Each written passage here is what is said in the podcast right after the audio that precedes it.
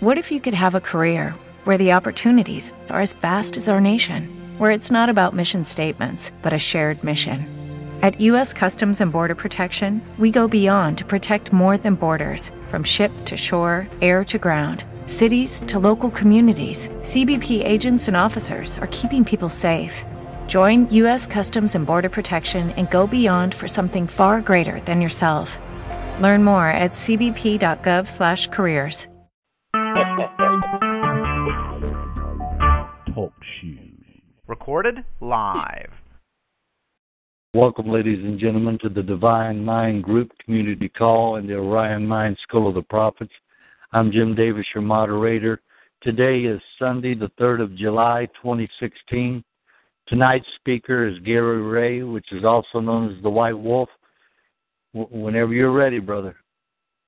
Okay, Jim. Uh, yeah, um, we had talked about a lot of things last week, and I tapped on it once or twice, but I didn't explain it um, about. Uh, see, the Jews will tell you today that uh, time starts at sundown to sundown the following evening. That's really not correct. Um, you have to go to the 13th chapter of Nehemiah, and if you get the older King James before they started modifying them, it'll refer to the shadow on the gate or under the gate. And um, what happened was is that on the Sabbath they would come to bring in uh, and the Sabbath is not Sunday, and it does rotate. So I mean, they can fully say what they want. The seventh day is the seventh day. It just it's not put in a little box, you know, like they they come up with. But the moon and everything tracks pretty good with it. But nevertheless, uh, if you read Nehemiah 13, uh, Nehemiah was the Tirshatha, or what you would call the head man that was given the charge by the king to come back and set up the operation of the law in Jerusalem, etc. And uh, when uh, they did that, uh, they were buying and selling, and consequently, the gates didn't close at noon, and so the people were coming in and uh, they were uh, setting up to sell their wares, you know, during the Sabbath period. And boy, he just chews butt out real good and tells them, he said, For this cause our forefathers were cursed and destroyed and here you are bringing this same curse upon us. And uh, see, uh, you miss the double blessing day if you don't keep the Sabbath set apart or the seventh day as a free rest day. It's really eight days of blessing, but you get them in a seven day period because if you're keeping the seventh, then on the sixth day you get two blessings in one. So it's like having an extra day. And so when they say Benjamin is circumcised on the eighth day, that's how they figured that. But uh, if you'll notice, it says that uh, when the shadow began to come upon the gate, well, the only way the shadow is going to come on the gate is truly if you were at, let's say, an even time. But they weren't coming in to sell goods in the evening. They were coming in at the noon period that's where High Noon with Tex Ritter and Gary Cooper and all them came in. It was all talking about the the the battle of the OK Corral, so to speak, and all this different things at high noon. And um, uh, when you look at when that shadow hits, um, then when the shadow is under the gate, in other words, it's dead overhead. It's not to the right or to the left. That is absolutely the only true time that you can have the evening, which is that from you know the morning coming from the prior day, meeting with the new day, uh, the morning that's starting at their high noon period, going you know to the to the end time uh, or the setting of the sun. And uh, you'll notice in some places they were still out in the fields harvesting with the stars uh, already shining. So uh, uh, if you you just kind of really have to watch. Uh, it does not start at sundown. You're wrong, law fan. You have to go back and do some real checking. That's a damn Jewish tradition that come out of Babylon. Um, it doesn't start at sunrise. It starts at noon, at high noon. any time of what would be called the AM period prior to noon, it's the the old day. That's from that's the evening of the old day. And when it starts at noon and goes to sundown and on to the next day at noon, you're looking at the morning starting right there. So the evening and the morning come in at that period of time. You'll have to read Nehemiah 13 real careful. But nevertheless, that's the fact of it. I'll have to say this for Buddy Johnson and them. Buddy Johnson up there in uh, in uh, oh hell, Tazewell, uh, New Tazewell, Tennessee. Buddy had it right, and they were also correct about uh, the counting of the day and how the Sabbath does move, because it's set every year from the vernal equinox. The first new moon is the start count. And then you go 14 days and you're observing the ram that you're going to slaughter or whatever for your Passover meal. And it ain't a sacrifice, it's a memorial meal. And uh, when they do that, uh, they watch it to make sure it has no blemishes. They, they want a perfect offering, so to speak, uh, for their meal. They're going to consume it. And uh, then uh, the unleavened bread basically starts at the evening on that 14th day with that meal, and the first actual full day would be the following. But if you'll notice, between the evens is when you do the slaughter of that that that lamb. If you wait till it's almost sundown, you're not going to be able to see to butcher that lamb. I know I've tried it both ways. But if you do it like it says, between the evens, between the even period of the morning and the even, which is the sun under the gate, then you got plenty of time to to peel him, uh, you know, and prepare him. And uh, there's a group of the Christians that I know of that practice, and they call them shit-eating Christians, because what they do is uh, they uh, they don't take the bark off of him, you know, the hide or anything. They they cut the throat and kill him, you know, and and um and they won't bleat, they won't kick, they won't do nothing. They just lay right there, just calm and and just calm as they can be. And uh, and um, here again, though, you have to kind of know what you're doing, a good sharp knife and everything. But nevertheless, that lets them pump out because the heart still flows and pumps, and that gets all of the blood out of the body. And uh, that way, uh, they fulfill that part about not eating meat, you know, with the blood in it. But uh, nevertheless, uh, uh, they would put them on a spit, and uh, they would gently rotate and turn them. And uh, when that uh, heat got hot enough, it would come up to that wool, and it would go, you know, it's like a fizzing sound. And um, I had a friend that uh, I told him, you know, what was going on, and he worked for the fire department. And he looked at me and he said, Gary, he said that's why most of us that have to go in after people would prefer to wear a beard. He said a man with a beard that gets caught in the fire, it does not burn his face. It fizzes that beard right down to the skin and seals it just like it does on that lamb, and uh, they can come out without being burnt. But it seals over, and uh, once they're cooking, uh, their intestines and everything is still intact the navel on that ram will pop and it'll be like a steam vent. And as they gently rotate it, uh, it will cook the intestines and everything inside, and the moisture that's in the bowel, it'll pack down and make a little dry, hard ball. Uh, and the intestines will totally dry up. It won't mess your meat up or anything.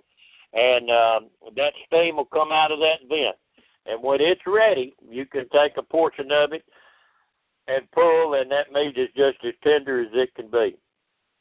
And uh, so you have to have them at least four months of age, but not over a year um, for that particular uh, memorial feast. And that goes back to uh, commemorate when uh, Israel, those that had the power of a God, were delivered out of the house of bondage, the age of bonds in ancient Egypt. And see, that is commemorating and telling you basically a story that is occurring and will occur at this time. This is what Brexit's all about. This is, uh, and they've even said it's a, a jubilee. It's a jubilee occurrence that's taking place. So I mean, it's something for people to think about and um, and go back and see. Now I've noticed that uh, on the King James, if you look at uh, the newer versions, they tried to alter that aspect in Nehemiah. And if you'll notice there, Sanballat and Tobias, the high priest, had given them a room in the temple. And it was the place where formerly had been kept the tithes of new wine and the corn, uh, wheat, etc. So what he was telling you is that the high priest, the preachers of the day, uh, in that time frame, had allowed the damned uh, uh, their time frame called the Internal Revenue Service uh, in our modern time and vernacular, and they had allowed them in the tithe chamber, and that's why preachers cannot teach the real truth of the knowledge because they'll lose that damn fight of the 501c3, Title 26, Section 86, Paragraph A, United States Code. And so Sanballat and Tobias, the Agagite and the Ammonite, they've got their ass right back in the, the tithe chamber controlling the function and flow of the of the true teachings. But see, we're all kings and priests over here, so uh, and we are the temple. So there's a different ball game that's occurring right now, and um, it's just uh, people need to understand what the hell's really going on. Hear me? Hello, is anyone there? You got somebody rocking in the background, uh, um, Jim. I don't know who it is. Can you hear me? Is anyone there? Does this work? I hear somebody, but I can't make out who it is. Yeah. Oh. Who who is this? This is uh this is Wilfredo Gregory and uh I would just like to say Hail Hitler, Third Reich is my favorite. Uh, gas the Jews. Uh, Jim, can you understand what they're saying? Gas the Jews. I I I, I, like know saying- Jews we need to gas them. They need to be put in chambers. Gassed. Somebody say again. I, I don't understand what he's saying. Gas They're saying gas the Jews. yeah, gas the Jews. yeah. You did it. I'm not a Jew. I'm Gas- not a Jew. I'm not a Jew. I'm a Hebrew Israelite. And there's a big goddamn difference. And just because it's the Israeli state, that doesn't mean Israel. Go back and find out what Jacob's name was changed to Israel and what it said about him. He had the power of a God in him and operating in and through him. Go look it up. Big damn difference. I could give a shit less what happens to that land in Palestine over there because in reality that's the wrong damn place anyway.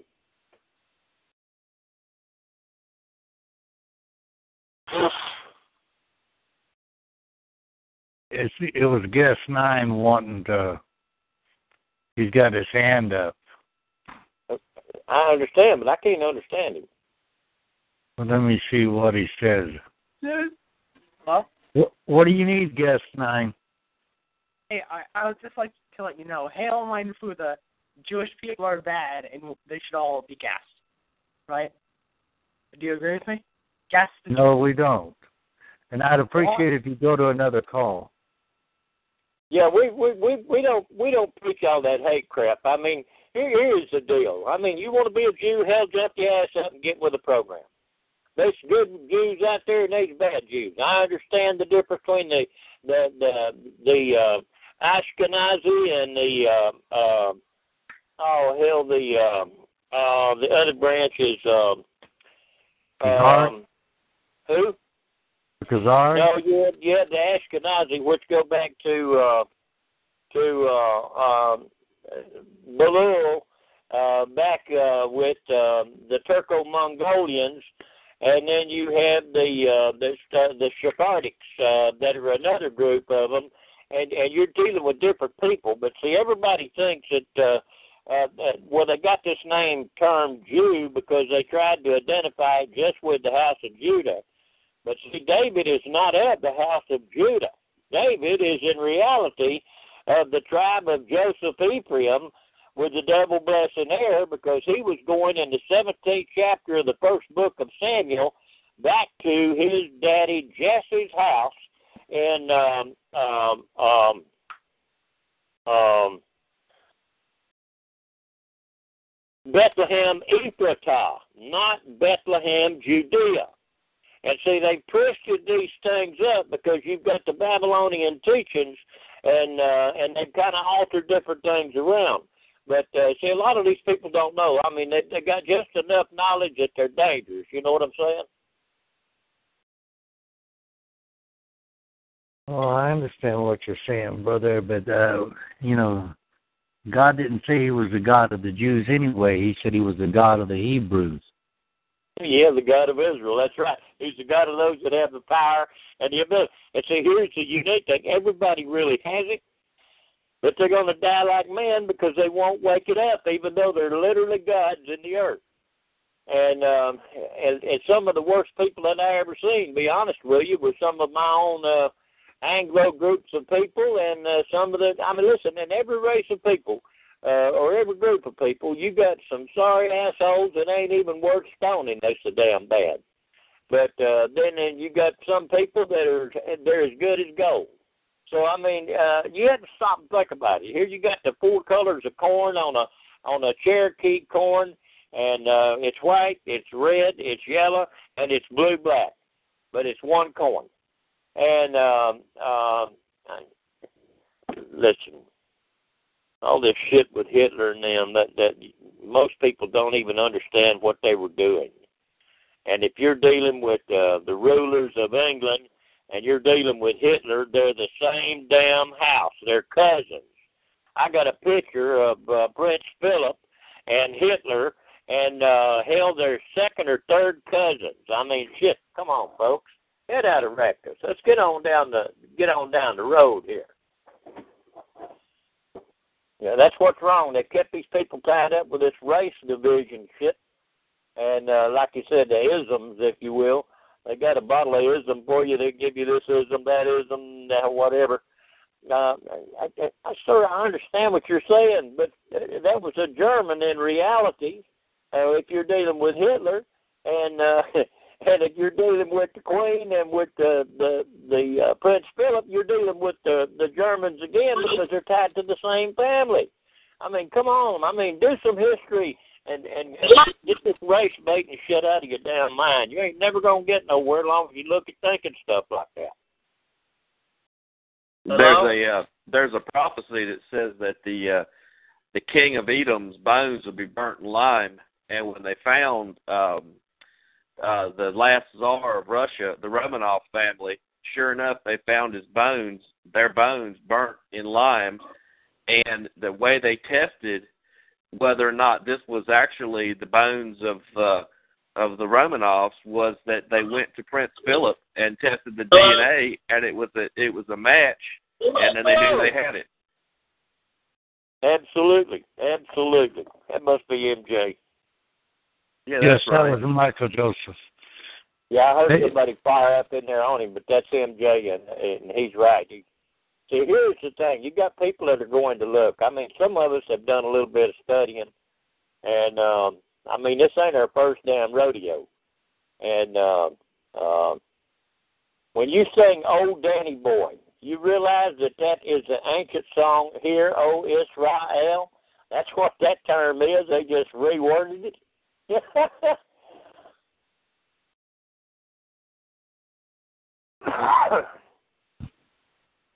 but uh, man, we got a crew of them in there tonight. Looks like. Uh, um, I, I assume that Rocco straightened on out. I sure hope so. And um, let's see, uh, uh, MJ must have straightened out. Uh, uh, he sounded like he'd got plenty of uh, whistle between his ears today. and I'm glad. And uh, let's see, uh, ancient history they consider 20 years back. Oh, yeah, that's right. Um, it is for both law fans. Yeah. Um, uh, hello. Hello. Go ahead. I hear somebody. It's that same person trying to agitate. Well, if they're going to keep it up, just block them off. I mean, it's that damn simple. That's what that damn switch is for. That's but what the I'm doing. is, you know, uh, I, we want to help people, and we're interested in teaching the mind. And you can't teach the mind and gain the power of a God or open it up with all this damn sick bullshit rattling around between your ears and behind your eyeballs. You're so full of that crap that you cannot get that power to operate. And see, that was the whole damn deal. And uh, it's always been this way. That's why they do not use the scripture when they teach certain things in the military, like as a, a remote uh, influencer and a remote controller, because of the simple fact that uh, uh, those people, if they knew that they had the power, they were using the same power that's written in the scriptures, that they could literally kill with the mind. And um, Hey, Gary. Uh, turn Gary. back yourself. Gary Michael Joseph go here. after here. Let it turn back to you. Now look at the mirror. Shamokuni mahatihim mahatihila watahai. So shai. Shai.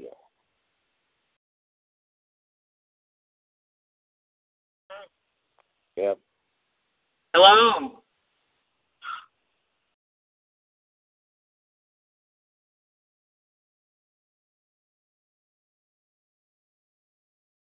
You there, brother?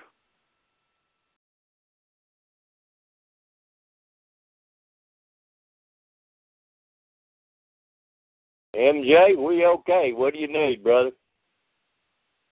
Oh, I was just going to recommend that um, mute the panel. I'd I'd prefer to have the speaker just go ahead and deliver the message versus uh, having uh, people being able to uh, come in and and uh, you know cause uh, confusion. That, that's just was- a suggestion. Y'all do what you want to do. No, I Yeah, was going to do that that anyway, like but I good was deal. waiting. Uh, and was- by the way, do you have anything you want to throw on the burners tonight, MJ? Uh, well, I I'd actually been studying uh, Revelation, um, and and also the Book of Thomas. Uh, I made a unbelievable find. I, I would say that I I I, I peeked my head into uh, old bookstores, you Yeah. know, and I'm always looking. I'll I'll go in there and I'll look to see, you know, what I can find in a in an old bookstore. And today I found the uh, a book. I got it for three dollars and ninety five cents. It's the entire um, um, Hag- Nag Hammadi uh, library, and uh, three dollars and ninety five cents. I got it all, and Huh? you know that's the kind of stuff that, like for me, I'm just unwilling to to live with having a digital copy. I want a hard copy on my library that uh, you know I agree with you. my children can look at one day. You know. Can I? Yep, and let me And then I footnote them and cross-ref them so that uh, if the children want to take and run or write books, that's why there's books. I told B, I said, y'all look in here. If you ever find one that's got my foot in it, which basically is every book we've got, um, and God, we've got thousands of them. I mean, um, hell, I've got them stored in boxes in the barn. I've got them stored over in the sewing room and where B's place is. Uh, there she does her little hobbies, and I got them in boxes in there, and then uh, I've got a pile over here in the floor outside the wall in uh, this computer room, and then I've got a shelf rack full of them, and there's more boxes uh, and shelves of books. Uh, we had them on the front porch. I think that's what uh, eight or ten feet uh, by seven and a half, eight foot ceiling there, and uh, there were three complete rows of books, maybe four. Uh, one right behind the other. We just stacked them up because we had to move out and clear out the east room, which is where the library had been. But there was so damn many books in there, we had no way to. You couldn't hardly get in there to anything. But I'm like you. I want hard copies of everything. Brother, let me mute everybody and unmute you and Michael. Yeah, well, let Mike run a little bit. Let's hear what he's got. He's, he usually has some pretty good stuff, and uh, we'll take and run with that a little bit. And um, I trust that our girl uh, Pacholi, uh, she was blessed by her sister and got a nice free uh, trip to Canada, and uh, so she may make it with us tonight, and she may not. I see Rocco's in there, different ones. Uh, uh, Truth Magnet, Truth Bug, Toucan. Lane Man, um, North Carolina, well, that's MJ. Uh, South Carolina, I'm not quite sure who that is. That could be two or three different people. Um, and then uh, Uh, well, we got idiots in there, Aries. I almost hate calling them that. Aries six sixty six, and uh, anyway, go ahead, MJ. Well, wait a Oh, minute. Let me mute everybody first.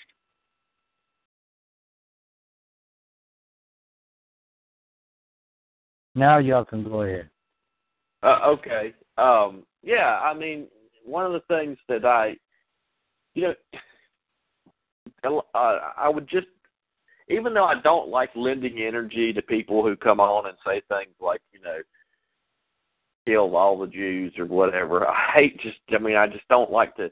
Generally, I just will just, you know, I won't lend them a, a bit of energy and I'll just move on. But you know, it just so happens that this week I was studying um, uh, uh, the Book of Revelation, and and you can't help. I mean, if you study Revelation, you have to study Genesis at the same time because you can know the end from the beginning just by a careful study of uh, Genesis. I mean, pretty much uh, Revelation is a restatement of uh, Genesis, and uh, um, anyway, um, one of the things that you learn if you want to take it take it from a literal perspective, even though even from a literal perspective, it you know you, you learn that you know that these this couple, if you look at it as a man and a woman called Adam and Eve, um, that there was a third party, this interloper in their marriage, um, and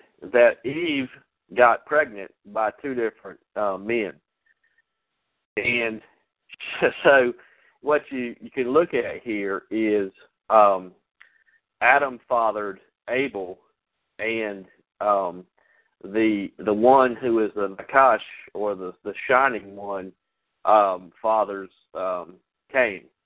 Okay, and I, I mean I know I mean we we like to talk about the mind, and that's great. Um, and because really uh, the the the book of Thomas tells us, you know, um, you know, Jesus, even in the secret book of James, is, is telling them that more blessed is he who teaches Christ before he descended.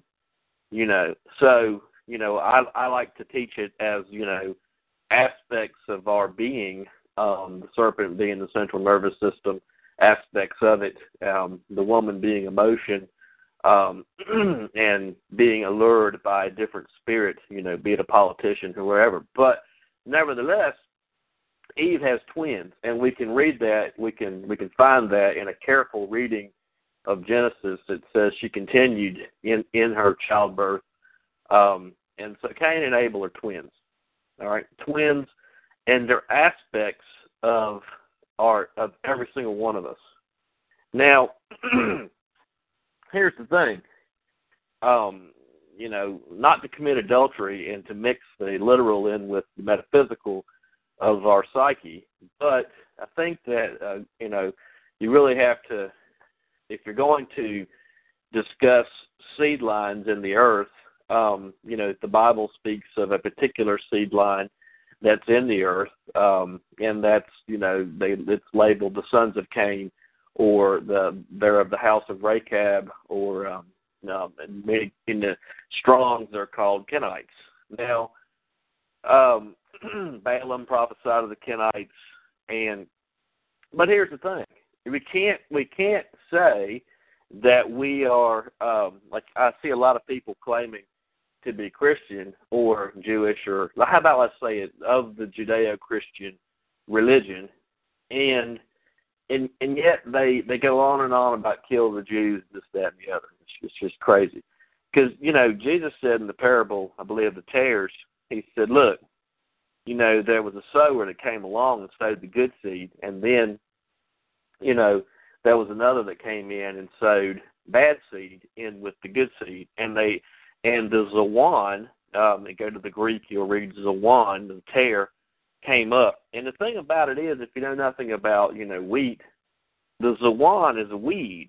Okay, it's a weed, but it looks just like the wheat until it comes time to harvest, and it'll blast, it'll it'll blacken, and it it yields no fruit, um, no harvest. And so Jesus gave specific instruction. He said, "Do not try to uproot the tares." Uh-huh. Okay. I mean, I mean, he, I mean, like so you can't say, you know, go in here, and let's gas and kill all the Jews or whatever, which is absolute craziness. Now, the the thing that the tares do is they relate themselves. They took on the um the religion of Judaism. It's not that they are of the physical lineage of Jacob Israel. They are not of that, you know, lineage. Um, nevertheless, um, Eve is called the mother of all living because she births uh, both the sons of Cain and the sons of um, of Adam, and and so we have that nature in our very self as the sons of Cain are wholly carnal, and the sons of Abel or Seth, the renewing of the promise, are spiritual minded. Okay, and so we have what happens in our own being. we see that uh, you know carnality tends to win out a lot, right? And St. Paul wrote it like you know the things that I want to do I don't do, and you know vice versa. And so there's this constant you know struggle between you know uh carnality wanting to to rule the house all right, because that's King Herod. King Herod, the king of the carnal mind, he he seeks to have all the children two years of age and younger put to death in order to to to put to death Abel. It's an old story retold, repackaged in the New Testament with um, different names, but it's the same story of Cain killing Abel. Exactly the same story. So Abel um, has a has a claim constantly before the throne in suit as his blood cries out from the ground because his blood was spilled on the ground and and see Cain is a tiller of the ground. In other words, he he ekes out his own philosophies and his own doctrines based on his own five sense limited understanding of this reality. All right. So yep. Jesus called them sons of of of their father, the devil. I mean, he pretty much n- nails it down. And if you look at the the the parable of the sower, the word seed there in the Greek is not. Go look at go check me out. The word seed is sperma. Okay, we're talking about children. He even goes as far as to say children. But let's let's in other words, let's be real careful here because the book of Hebrews says today, if you can hear his voice, and Jesus says, "My sheep know my voice." So to uh, to know his voice is to understand the metaphysical language of which he speaks. In other words, the the words themselves say one thing, but they are symbolic of a meaning that is that is what he means by they hear my voice. Um, so we, we read a story about these two boys, um, but that story has a metaphysical meaning in terms of our own psyche. Um, but does that mean that that story does not play out in the earth? Well, of course it plays out in the earth. It's like, you know, if someone said today, well, Armageddon is between the ears. And I said, well, yes, it is. When you come to realize, you know, that when the God of the Old Testament, um, he says, go in there and kill every man, woman, and child, so to speak. He's talking about those desires and those thoughts which are spotted. He said, get those and get them out of your get them out of your conscience. Kill them, put them to death. Uh, yeah, can I people, can I break right there with you just a second? Uh, yeah. You made a statement a while ago. They were called devils. If you look up that term "devil" in that particular verse, uh, and carry it down to Luke, the 10th chapter, and look up the term devil there. And uh, they're subject to the disciples that were educated by the 13th aspect, standing for the enlightened mind that we call the Messiah teacher. If you'll look, he explained them as being unclean minds of men, going to 4151 Strong's Greek. And so in reality, that's going on with perfect. Uh, uh, harmony with what you're saying because of the simple fact that uh, when we don't follow the divine knowledge, then we literally are the devil. We're full of the unclean or unregenerated type of mind. Go ahead, please. Yes, that's that's right, and and that's you know the the the battle in the Valley of the Kings is a battle. Um, okay, let me put it to you like this right here. When you go to the book of Joshua and you go around um, chapter 12, you're going to find that there were 31 kings that were put to death. Exactly 31 kings were put to death. And it's very careful to, to name each one of these kings and put them in order. Now, names are not used lightly in in there's it's it's interesting. Words are not thrown around lightly in those scriptures. They are meted out with with with unbelievable precision. And so when they name a name of a king, then you need to go in there and you need to take a look at it. Okay, so so it turns out if you do a careful reading of St. Paul's writings, you will find there's 31 natures in man's carnal self, and those 31 natures are referred to back in Joshua chapter 12 as those 31 kings which are put to death. Okay, in, yeah, in that's, uh, look up, look up, the, look up also to confirm what you're saying again. You know the uh, uh, the the Herivite and the Jebusite and the Perizzite and all the other ites, vites, and sites. If you look up their name uh, in the Strong's, every one of them literally means in its root a fearful aspect or state of one's consciousness.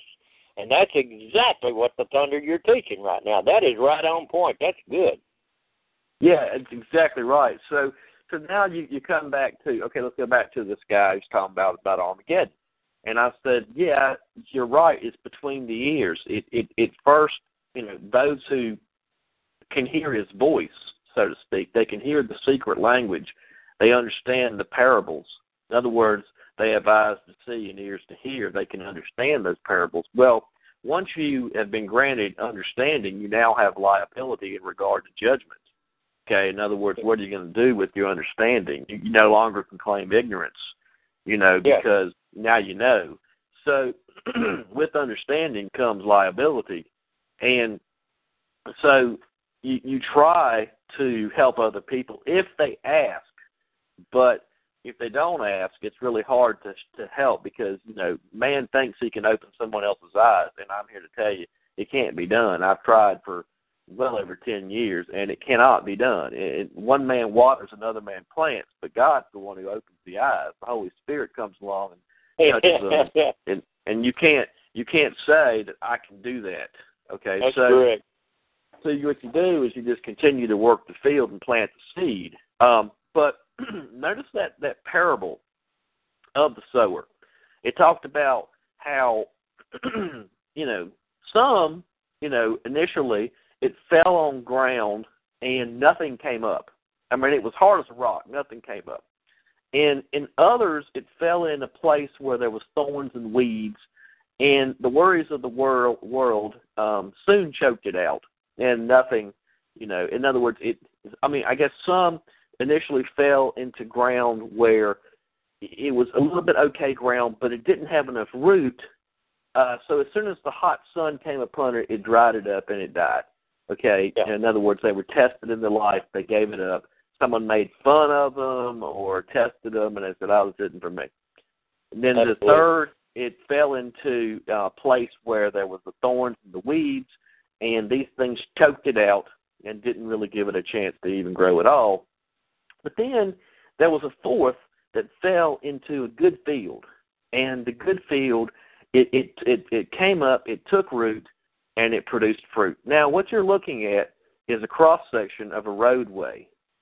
Okay, you're looking at the first one that fell fell on the hard surface of stone. That's the road.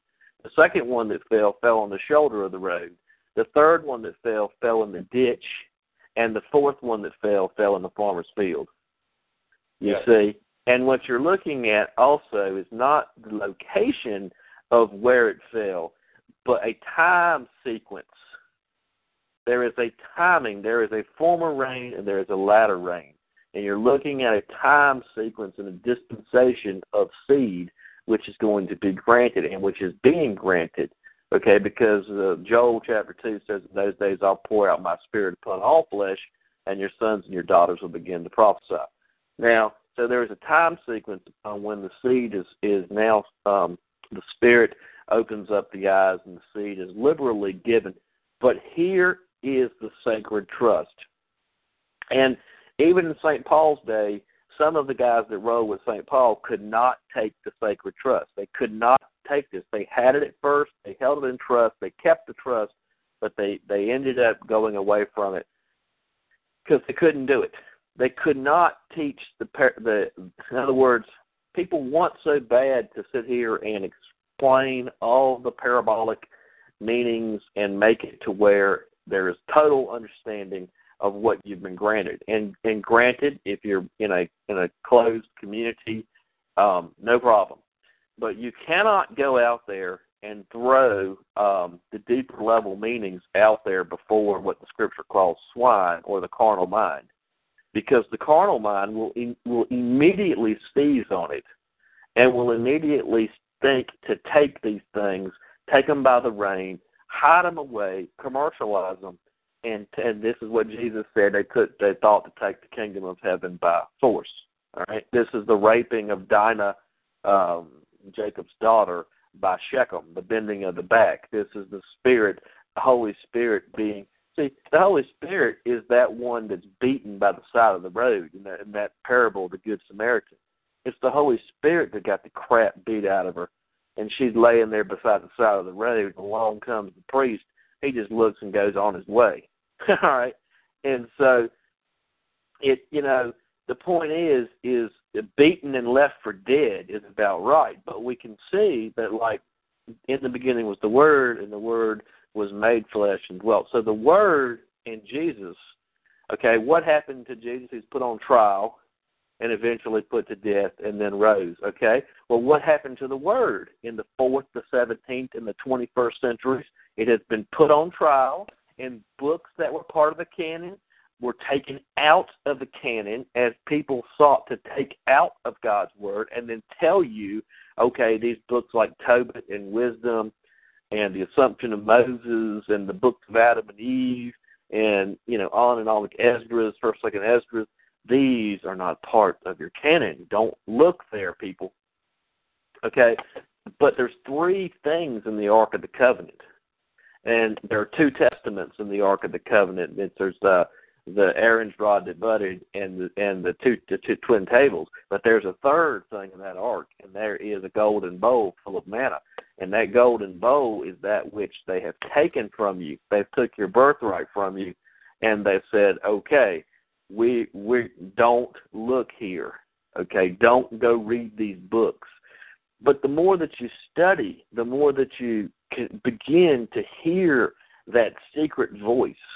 Okay, and the keys are returned to you, then you can read these books and you can say, aha, these books are written with the wisdom of the Holy Spirit because you can see how those keys, when applied to those books, like, like for instance, the um, the the Apocalypse of um, of James, or the Secret Book of James, or the the Gospel of Thomas, uh, or the Apocryphon of of John you know, you you read these and you go, ah, well, these keys unlock that book.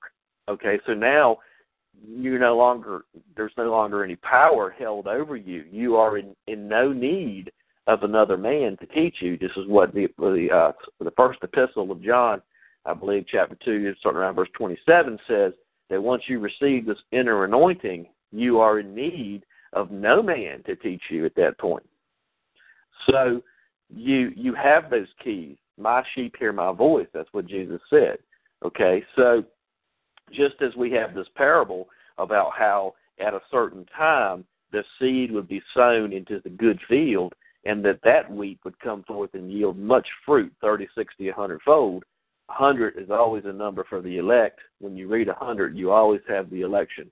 All right, so um, we have this time frame of, of seed being sown. But in in the interim, there is a there is a trial being held right now, and the trial is here. Here's the trust, and this is where some people gave it up. They couldn't continue to roll with Paul. The mindset is being put on on trial. Will that which is of the devil Okay, let's be real careful about what we, we, need to be. Just for a second, just grant me some brevity. and and and I'm going to give the devil a person.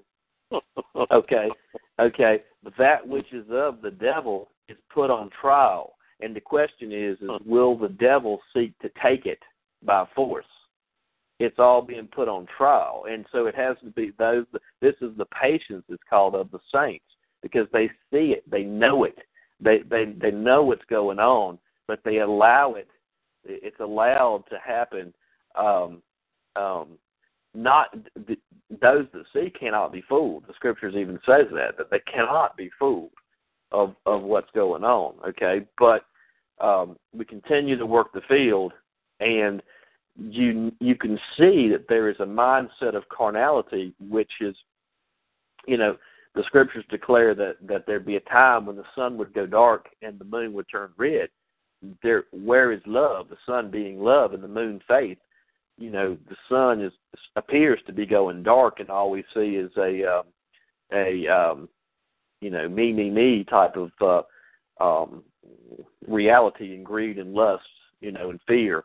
Uh, so we see that faith, where is faith? You talk about nationality today or even being a part of society, and there is no more faith anymore. It's, you know, and, and it's hard to have faith when people who are supposed to have taken offices of trust abuse their office and um, for their own gain. I mean, it's really hard to have faith. Um, but uh, that doesn't mean it has to be that way for you, for for your life, uh, for my life. I mean, you know, if somebody asked me, did I have allegiance to a state or a society, I would tell you, no, I don't. But I, I have allegiances to people, um, and and um, and family, um, and and you know, I I I know you probably heard before, Gary, this um, the statement that blood is thicker than water, and I hate that statement. I really I hate that statement because there are some people in my family that um, let me tell you, um, there's there's people that aren't members of my family who are righteous before me, and that I would go ten thousand miles with them in in the battle, back to back, yoked up, and I wouldn't go one mile. I wouldn't go ten foot with certain people in my family. So the idea that you could just carte blanche I can say, agree with that. I can second that emotion. God damn. Oh yes. you know, it's not true. But back to the the idea that um, you know they they they draw the line in the sand. They talk about the Kenites. They get it from Revelation, and they get it from this concept of the synagogue of Satan. And they say when Jesus says the the Alpha and the Omega, the the, the Aleph and the Tav, he says, um, "I know who you are, who say that ye are of the um, the house of Judah, uh, but you do lie, and you are of the synagogue of Satan." Now, Yeah.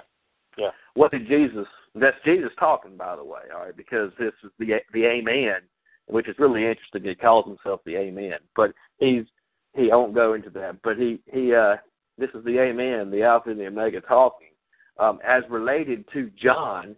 Okay, and in, in Thomas he tells us in the book of Thomas he tells us that the spirit of prophecy was cut off in John. Okay, and so you know. Uh, in other words, the the spiritual meaning of John the Baptist losing his head is the cutting off of the spirit of prophecy, and um, and here we have now another one named John who gets um, who gets the the spirit of prophecy returned to delivered to him by by the Amen, and so John is clearly, in other words, I believe it's in the secret book of James where Jesus is speaking and he tells them, he says, You are unto me as a parable within a parable. Okay? Yeah. And so when you look at Peter, Peter symbolizes the uh, Judeo Christian church. Okay? John symbol excuse me, uh, Peter symbolizes the Christian church. James symbolizes the um, Jewish church, and John is a symbol for the elect. Okay, um, you have in, in Judaism you have the male, you have the uh, the caprifig.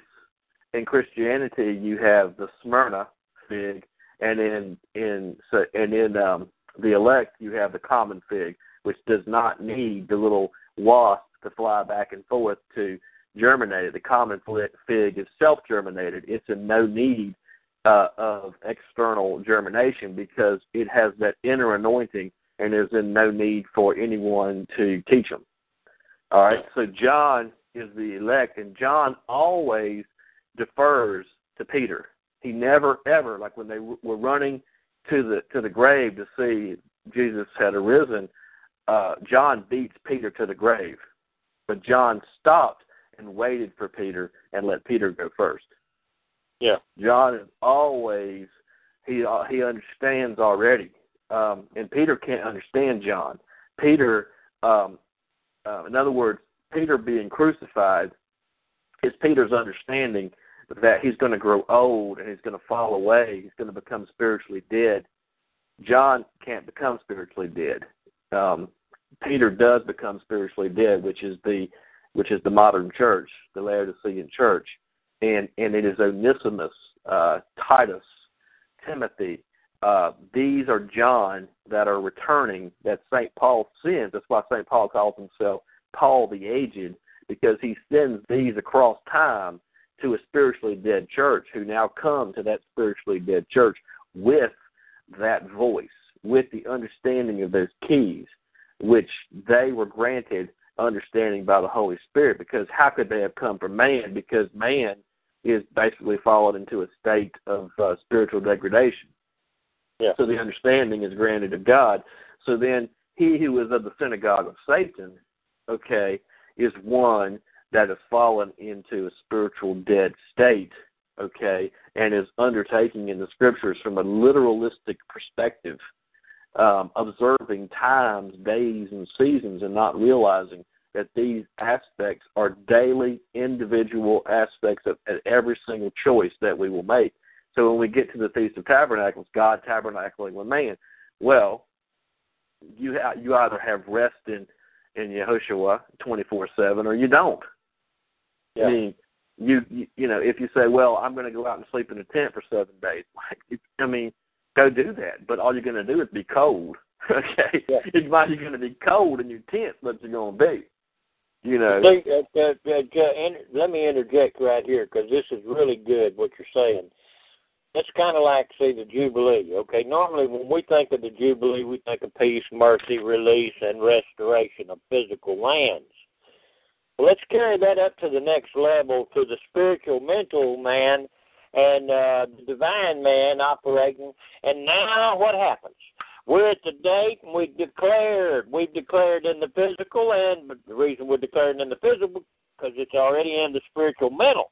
And we're declaring the Jubilee because we're returning to the land of the fullness of the gifts of all of the codons being turned on, all of the DNA markers and the chromosome genetic structure being fired up and turned on, and now the divine powers being returned, renewed, and restored in us right here, right now. Hell, it's a whole lot more than a Brexit.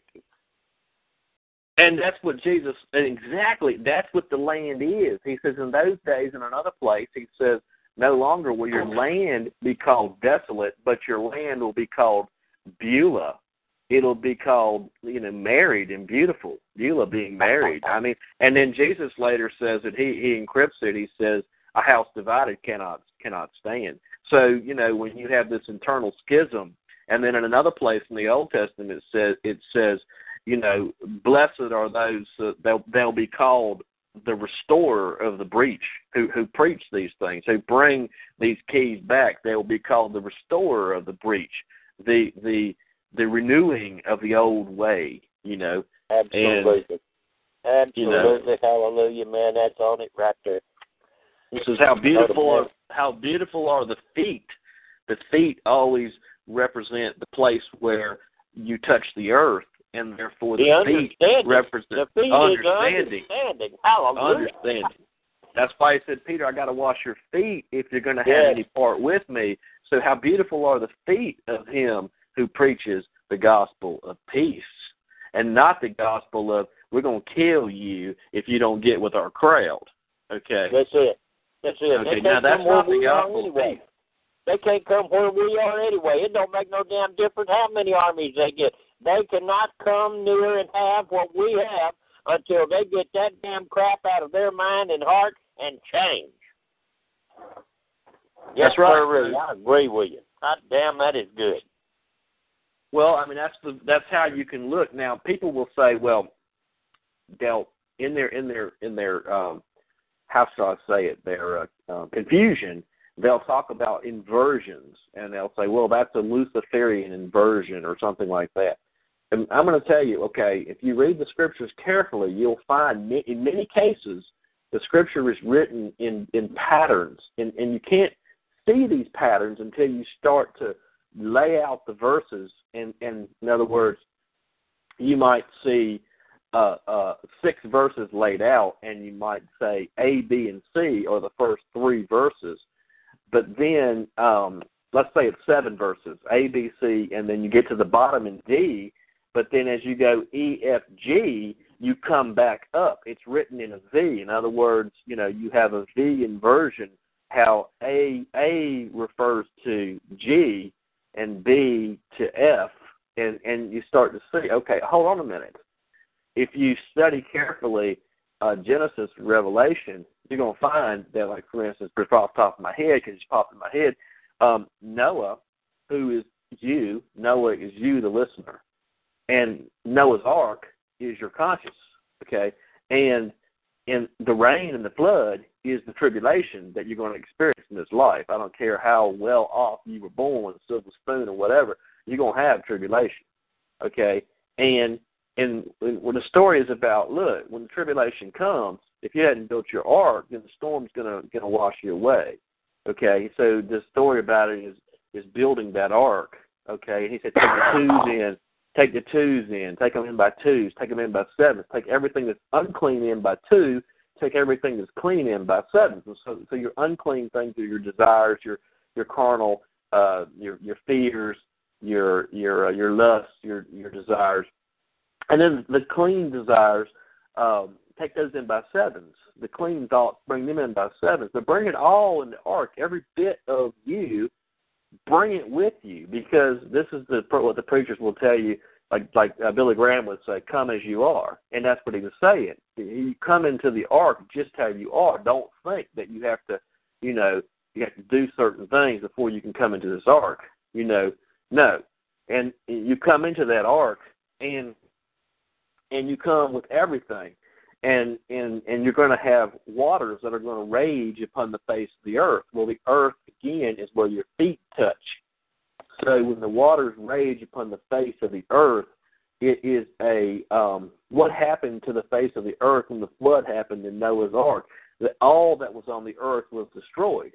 It's another way of saying in another place in the book of amos as they record this great earthquake as the entire earth was shaken and when the it, it, what it's being coded for is when the earth gets shaken, or when the flood comes upon the face of the earth, the earthly understandings, the earthly philosophies, the the the doctrines of the five sense limited mind are shaken out of place.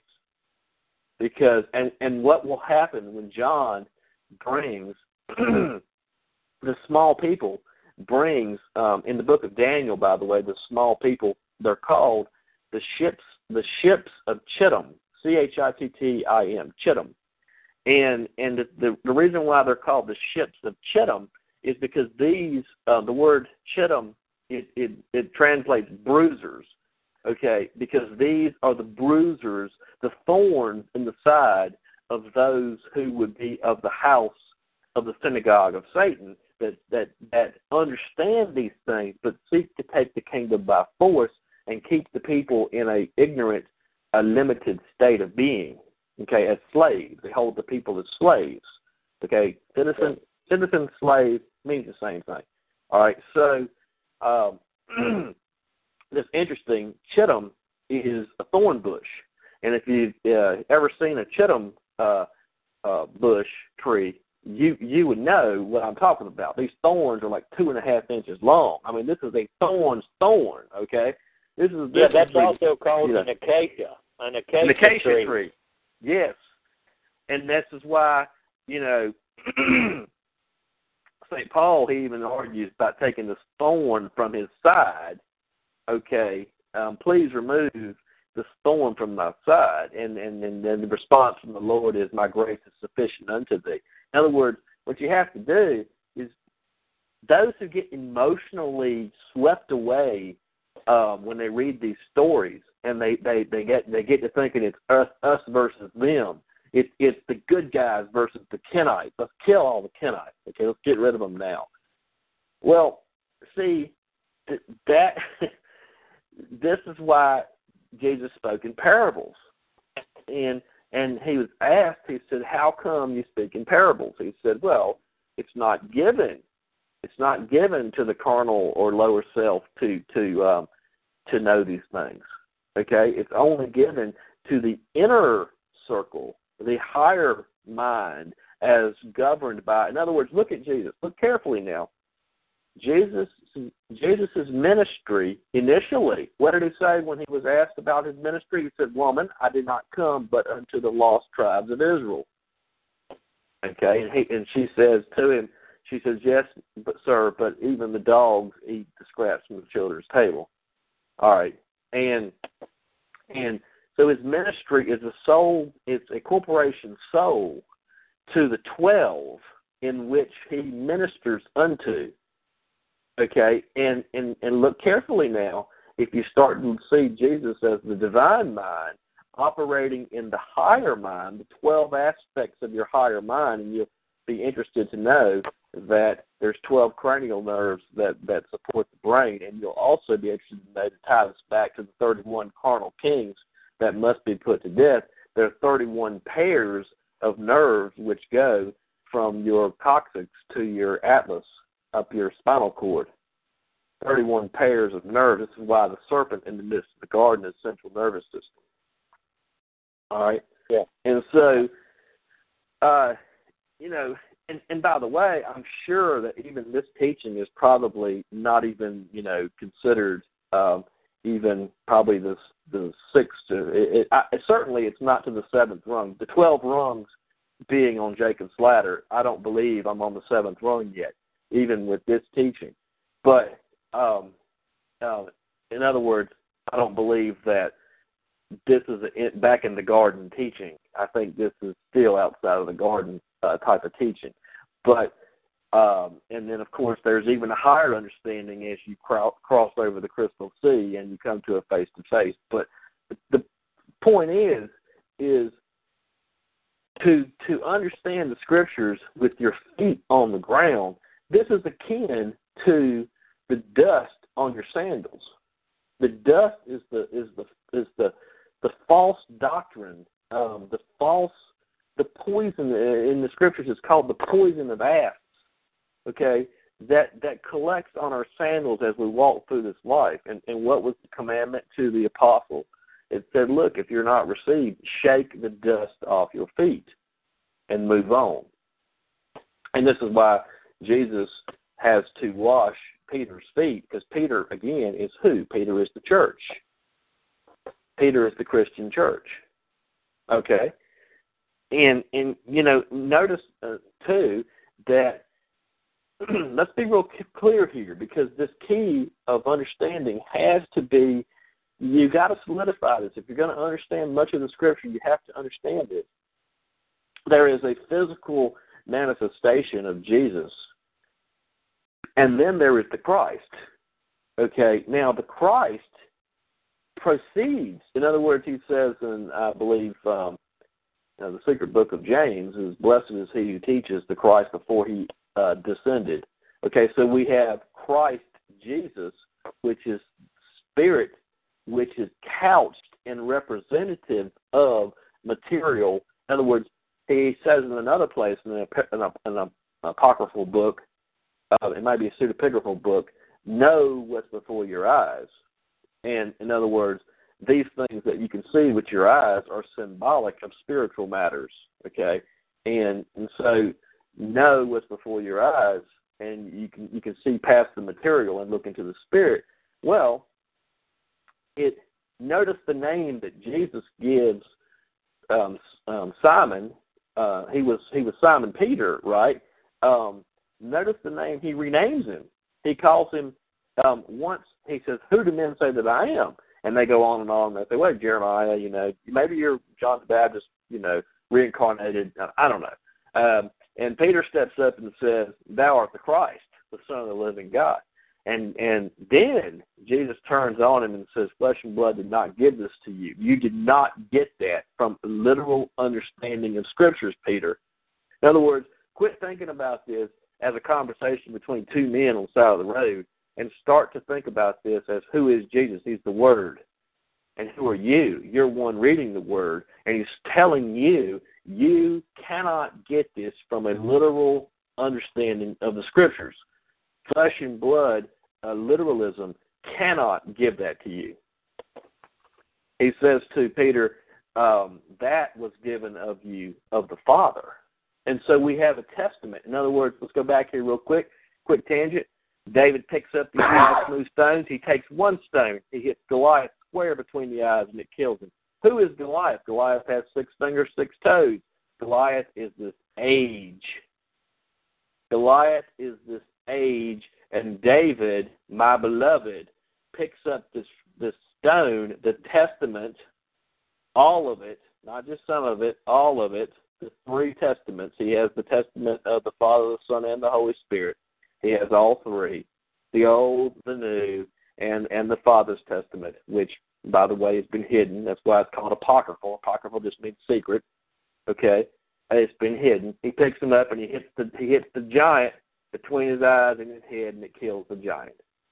So, but um, also, MJ, at that particular point, if the people can reference the fact that it's the five lords of the Philistines. Philistines are symbolic of those that rule, think, and act by their five sense reasoning. Five lords is affirming it, and that's why David picked up five smooth stones, the stones of understanding that had been changed and altered and applied by the knowledge of the true law, and that's why the Goliath, no matter how big he was, could not prevail, even with the six toes and six uh, fingers on either hand, because uh, those aspects could not prevail against that divine state of mind. And he refused the weaponry of Saul. Saul was the Benjamite king, the first in Israel, with 12 faculties of thought, because that's the number of, uh, of Benjamin. And Saul was trying to supply David, David, my beloved, with physical armor, but David refused. And he was a stripling lad. Look, he wasn't some little twelve-year-old dude. That dude was nineteen, twenty. That was a big son of a gun. I mean, he was as big as Saul. But yes, sir, you're exactly correct about that with Goliath. Yeah, so David is my beloved. David is is the Old Testament Jesus Christ. When you read yeah, David, you are reading scenario, Jesus Christ. Yeah, it would Okay, be the now- same scenario. It's it's revealing to us to this divine higher state of mind in operation through us. That's really the story. It's the same story. It's always been there. That's right. It's always there. It's just like, for instance, uh, David ruled for forty and a half uh, years. If you look at um, where we are in the Jubilee count from Christ, from Jesus, we are forty and a half, forty and a half Jubilees from from Jesus. Okay, it's really amazing. And and David ruled forty and a half years in, in, in his rule. In other words, what it's showing you here is David is um, he is um, he is the archetype of of Christ, just like Joseph was an archetype of Jesus. Da- uh, David is an archetype of of um, of that's why he's called my beloved, a man after God's own heart is my beloved. All right, so um, again, he, he picks up David picks up these um, these stones, and or just one stone, and he he hurls it at the giant, hits the giant in the head. The giant is um, you could look at a giant as anything. I look at it as this age, overcoming this age, because in the book of Revelation it said, He who overcomes, as I overcame, will I give the right to sit in my throne with me and be a vassal king. In other words, he's called the king of kings. And he who overcomes, as I overcame, will sit in the mercy seat. Okay? Um, this is where the um, those who sit and who have taken the kingdom of God by force they sit in the mercy seat as the kings and queens of the earth. Their claim is in God. Okay. Um, unfortunately, um, well, I'm not going to pass judgment, but I but I'll say that Um, just like Michael didn't herald, didn't have a railing accusation against Satan when they were arguing over where the bones of Moses, type of thing, right? Um, now I don't hold that on a physical level, but but you can you can get down with the metaphysical, saying, look, I'm not going to cast accusations against those who sit in high in high seats and uh, authority in in the stage. They answer to God. They don't answer to me. All right. So just like any other man. All right. So um, uh, but again, back to this idea of us versus them. Okay. no. Okay, these are aspects. as long as we keep externalizing it in us versus them, then we've given somebody else power over us. And how about we say it like this? I, if, as long as I externalize us, uh, me versus them, then I've given them the power over me. Okay? no. No. When I begin to hear the voice, when I can hear his voice, just like in Hebrews, it says today, today, if when you can hear, uh, if you can hear his voice, okay, just like you know what was it in Kadesh Barnea? He said, "Get up and go." But they said, uh, we're not sure. You know, there's giants there and all, and um, we just are not quite sure. And then finally, he said, all right, that's it. You waited one day too late, and you're not going in. Okay, so um, it's a don't provoke them. In other words, if you can hear the voice, you know, and you have understanding, act on that understanding. Okay, and um, there are no giants in this world to you. And and you know, just just for a second, if you'll allow me some brevity of just uh, um, just uh, providing a quick testimony. Um, when I came to this understanding years ago, I realized who is the IRS standing before me? It's nothing. It's nothing. Who is this one who uh, stands before Zerubbabel? I was born into confusion. I am Zerubbabel. But when I began to hear the voice, when the Father began to work through the Holy Spirit in my life, um, and I began to hear the voice and I was given understanding, who is this giant that stands before me? Yeah. Nothing, nothing. And I and so I said, okay, it's nothing. I'm going to go down in the valley and we're going to see what we're going to see. And I found out it's nothing. It's nothing. And in you know, uh, it really is a um, a, cha- paradigm um, shift in um, in thought Okay, because um, remember we're told we're not to have um, that that these are like um, spots in our love feast. Well, what are these? Okay, if we if we try to say, well, these are people, and these are you know certain a certain race of people on the earth, well, now it just created division, and mm-hmm. and, and I'll get back to that. But what about these as being um, doctrines and philosophies? false doctrines and false philosophies which have grown up over and out of a church which is spiritually dead.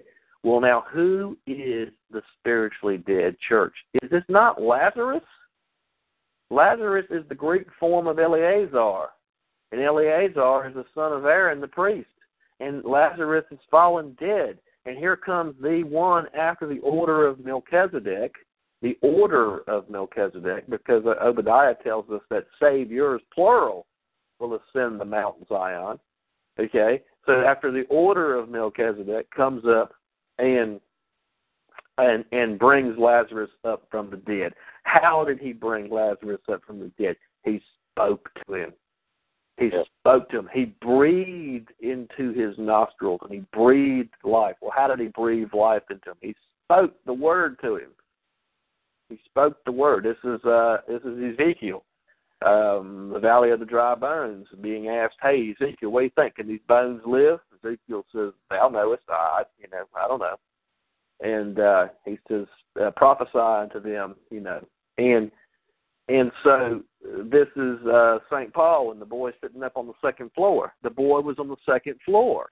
He had arisen from a carnal state into a spiritual state, and he fell. And, and St. Paul you know, emotionally, if you get caught up in the story, St. Paul goes late one night. You know, there it's midnight. They've been talking for about five, six hours, something like that. The boy falls asleep and falls out. Okay, come on. You know what? What a crazy story to put in the Bible. You know, but you know when you when you start to look at it like this boy would had attained to a spiritual state of being and had come alive and had fallen back into a carnal state of understanding, this boy is now dead in Christ Jesus. Okay? And so what does St. Paul do? He goes back and, and breathes into him and he breathes life into him and brings him back to life. Yeah. Can these Yeah. bones live? Thou knowest. But what is given to those who have the keys, it is given to prophesy unto those dry bones. All right. So man cannot himself give the increase. It's man's duty to to do the work, to sow the seed. All right.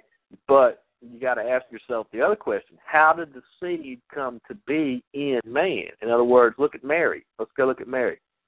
Mary is the woman who birthed the virgin um, Jesus. So she was the virgin and she birthed Jesus. Okay, now look, hold on a minute now. You're Mary.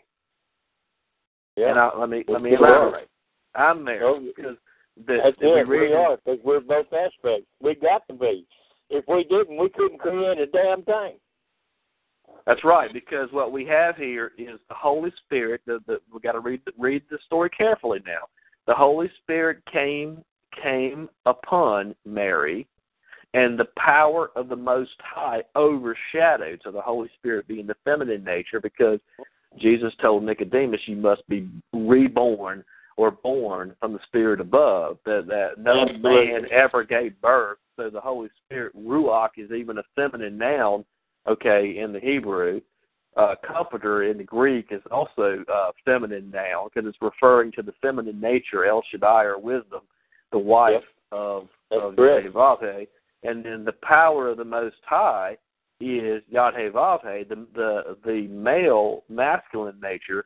Okay, and the union of the uh, the sperm given to Yahweh and the egg of the Holy Spirit produces the zygote, which is placed in the stomach of Mary, and the stomach being remember the uh, foods for the belly. In other words, the, the health laws don't eat certain things. It's talking about what you put in your mind. So Yeah, or the womb. The was- womb would be the same term in synonym.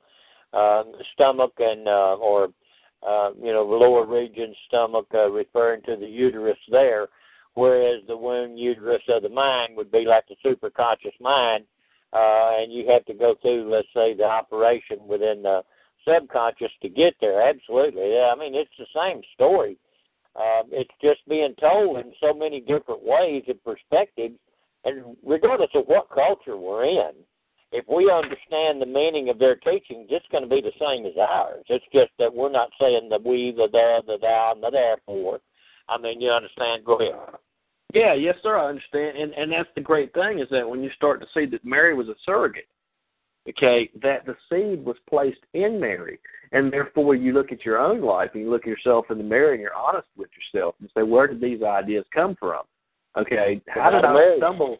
How did I stumble upon these doctrines which are so contrary to the modern church? How, where did these things come from? You you can't if you're honest with yourself, you you can't say that oh yeah I, I I'm the big man who just came up with all this because I'm so smart. Come on, all right, Yeah, you're married. I, I, I, another thing right here. See, when you're listening to Mary, the middle subconscious mind or the superconscious mind, you're listening to. Okay, we use the term Holy Spirit, Holy Ghost, and really means right mind uh, or the correct aspect as we listen. But you see, when we listen to her, we hear that divine voice. We are now technically called an anarchist because we're being led and divined and guided and directed by the inner self. We're not listening to the external men and governments no more. We have the true government. Oh, now they they scared the crap out of that. You could call it ISIS, you could call it Asherah, you could call it anything. Uh, uh, a temple is called an Asherah in India, and it's really referring to the temple of your mind, brain, body connection. And um, I mean Golgotha, the three skulls, outer court, middle court, most holy court. So we could say Father, Son, Holy Ghost. We're talking Yes. about the same thing. It's the operation of uh, of the mind and the brain as it operates in and through us. The scriptures are just teaching us the various aspects of how to access this information. Yes, yes, and and I would just further go on to say that um, if you want a proof of what you just said in the scriptures, well, let's look no further than um, than Saul before he converted to Paul. Saul was a Pharisee Pharisee, okay, and he was he was undertaking on behalf of the established church, okay, and and what was his mission? He had papers, he had warrants, he had a warrant from a lawful judge to go and stamp out this um, esoteric Christianity. Yes, he was going to stamp it out. He was going to do what he had to do. Now, St. Paul was clearly a mystic. Clearly, St. Paul's a mystic. Okay? Now, how people don't see that is beyond me. But St. Paul is a mystic. All right? And St. Paul says that, uh, uh, uh, listen, St. Paul says, now, is he leading a doomsday suicide cult when he says, we know to be absent from the body to be present from the Lord? We are confident, and yet we are willing to be absent from the body and to be present with the Lord. And then he he, he says later, I die daily. Okay, uh-huh. now, and he ain't talking about drinking some Kool Aid and dying so he can go be with the Lord. He's talking yes. about leaving this carnal state and and rising into a state of a higher higher mind state where he can go and be present with the Lord. Okay. Yeah, he and, had he had he had to ascend from the conscious outer court to the middle court and go beyond that veil into that divine inner sanctum where he communed with the Shekinah, Shekinah, the Holy Ghost, the right spirit within himself. And boy, when he was at that realm, that's when he was communing with the apple, with the love, with the wife of the creator aspect, because man, he said, I possessed her from the beginning. And see, that's what we're having to do. We're having to learn to reconcile and come back to the true wife the true higher aspect of the self, then we got power. There's a there's a song that Bob Dylan sings, and there's a video you can catch on YouTube. It's called something like "What's a woman like you doing in a place in a dump? What's a woman like you doing in a dump like this?" And and he, he he talks about how he'd forgotten what it was like to kiss her lips, you know, and and uh, and and so that reminds me about what you just said. But then back to Saul and Paul. Saul had the authority to stamp out this new um, way. As far as Saul was understood, was understanding. By the way, is it that, is it that is it that government and law enforcement today? Isn't yes. that why they use armies to go in and destroy other cultures and other beliefs that will not submit to the World Bank system? Isn't that what yes. they're doing? Oh, it's absolutely what they're doing. And you say, well, they're not. They're not. Uh, it's all commercial. They're not working in religion. Let me tell you something. Philosophies and doctrines and religions, these things, there is no separation. It manifests itself in what is perceived to be outside of religion, as in terms of commercial. But but there is no commerce outside of a certain uh, set of understandings and beliefs, which you call religion. Okay, and and yeah. this is why this is why John is put in exile. Notice that the elect John is sitting at the Isle of Patmos. The church has excommunicated him, and in John's day, in his very day, this dude that he names uh, Diotrephes, he says Diotrephes seeks the preeminence. He loves to put on the robe and set himself up and say the lofty prayers oh, look at me, I'm Diotrephes. He wants the preeminence of his office. Okay? But John, the guy who knows the truth, is exiled. He's placed in excommunication. This is the killing of those that knew they had to be killed. This is this is Saul that's going out there and killing. Literally, Saul is holding the the coat of of of one while they throw stones at Stephen, okay, and kill him. Okay, Stephen is that group of people uh, that was early on at, in the early church that those who sought to take the kingdom by force, they had to kill them all. Okay, you might, if you know the history a little bit, then uh, I won't go in there. But there was the the people that knew had to be getting rid of. They had to get rid of them in order for them to bring on a literalistic um, uh, fleshly understanding of these scriptures. So they were Yeah, taught they- now. they could- They could not have an anarchist, and they, uh, in the sense that they could not have one that has the knowledge of sight and can see for his or herself, just like King Saul had all the witches killed off. In reality, it was coming. He had everybody killed that was a wise one that could see with the gift of sight. And finally, they had to find one that still had the ability. And see, that's the same scenario with Saul and Paul, and Paul that in the New Testament you referred to. This same story is repetitive over and over and over.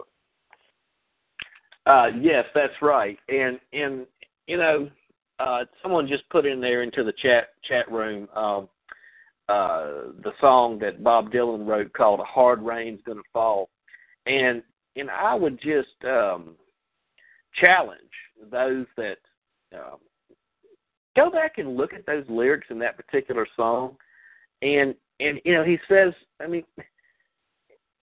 he's he's talking about this age. He says, I walked he says, I've walked and I crawled on six crooked highways. I've stepped in the middle of seven sad forests, you know. And and you know, he talked and, and listen to this listen to this and lyric and see if you can't hear the the Revelation chapter twelve as the woman, the Holy Spirit, is pained to give birth to the to the man child okay and and it says the dragon was ready at her uh at her to devour the child and he says here i saw a newborn baby with wolves all around it. You know and i mean people uh, it's it's hilarious to me that they say that like in the, the middle eighties you know um bob dylan came around and he, he they they put him with this kick ass band and he he created this um this cd called slow train coming. And people said, Bob Dylan has been converted to Christianity. like, have you l- even heard Bob Dylan? I mean, you know, Yeah. have you even heard a lick of it? I mean, his stuff in the '60s was so powerful, man. I mean, he was he was singing about Christ. He was singing about the Christ level of understanding, and nobody could hear it. You know, all along the watchtower, two riders were approaching, and the wind began to howl. I mean, there's your Old and New Testament. Here comes the Holy Spirit, baby. You know, And and no one could hear him. You know, and uh, and, and and they come along in the '80s, and he he, he they they they put him in Slush, which was a great album. Don't get me wrong, but they're like, hey, Bob Dylan's been converted. I'm like, oh, geez. Okay, you know, it's like Bob Marley. You know, yeah, he's And that's it, to- man. I was he's just thinking about old Bob, man. You know, I'm telling you, he was literally a prophet to the world, and Yeah. people didn't hear it. And hell, he was salt and pepper. man. They said they said I can't remember it uh, in in my um, youth. People said to me, "Well, he's worshiping a different God. He's he's singing to someone called Jah." And I and and and then later in life, you know, uh in my late thirties, I realized Jah is just the anglicized form of Yah. Y A H. It's just you know. Psalm 68 4. That's it. Absolutely. See, but this is what the, they they give bad connotations, or they'll put a reverse spin on an idea. It's kind of like when when I named Jacob uh, Spotted Owl. He was trying to press me to give him a, an Indian name, and uh, he wasn't but about five or so, maybe six. And I looked at him. I said, "Well, I said you're pressing me awful sore, son." I Mm. said, now I could rush things up and give you an Indian name. I said, but uh, uh, what do you think about two parts and wind? He looked at me. He says, "Oh no, no, no! Oh no, no, no! I can't have that." He said, uh, "You take it, you take your time and think about it." So uh, when I did, I, I finally I called him about two weeks, and I said, "How about the name Spotted Owl?" And I explained to him uh, what it was. Well, it wasn't long because his dad was so against anything that came of truth. He the only thing he could pick up, he said, "Well, he's a cunning old bird," and he mm-hmm. said it as if he was just a, a bad derogatory bird. And boy, he was just upsetting Jacob big time. And so I went through and explained the story. Hell, I've thought about it in the past. I'm not going to go through it now. But when I explained it, that he had a quick, sharp, astute, a very powerful mind. Mm-hmm. and that he could be places that they couldn't see and they couldn't know because he could fly on wings that couldn't be heard. Oh hell, man! All of a sudden, I turned that dog around, and made him hunt right, and he was with it from then on. But that is literally his nature. And see, that's what you're you're really doing. You're teaching these people. You're telling them right now how to wake up and find this inner self. We can't give it to those that are without because hell, they don't have any comprehension of this knowledge. And as you said, until it wakes up in who taught you this? Only the Father alone could teach you this. This divine aspect, the only thing that can reveal, reveal this to us. That's that's the thing. That that's exactly it. So Jesus actually gives us a understanding of the keys of Christ Jesus and Jesus Christ because he he says, um, "Hey Peter, uh, this didn't come to you from flesh and blood. You, you you've read the scriptures. In other words, look at the church. I mean, man, they can quote the scriptures too. They can mock you with the scriptures. You know, um, boy, they can quote the scriptures, man. But to, do they have an understanding of the light behind the symbol? And and and and you say, well, oh God, Mike, you're sounding like you're a Mason now with all the light stuff. Well, what is the the third verse of your Bible? And God said, "Let there be light." And there was light. Oh no, brother, that's when He's creating all the stuff. I said, oh really? Well, hold on a minute. What day did He create the sun and the moon? See if you can square that with your um with your Bible. Yeah. And uh I mean, come on now. I, I challenge anybody out there and they say, Well, what day did create the sun and the moon? Well, I mean there was light I mean, long before the sun and the moon, so what's he talking about? Okay.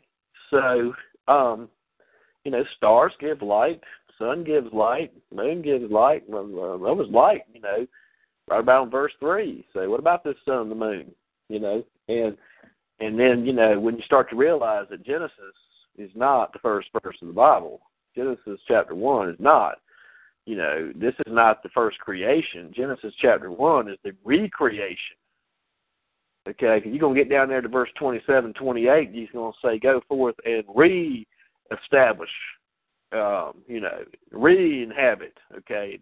You're supposed to, you know, replenish the earth. Well, replenish, does it Yep. say replenish? It does say replenish replenish. I thought that this was a creation and we're just supposed to go ahead and live on it. No, no, no. Hold on a minute.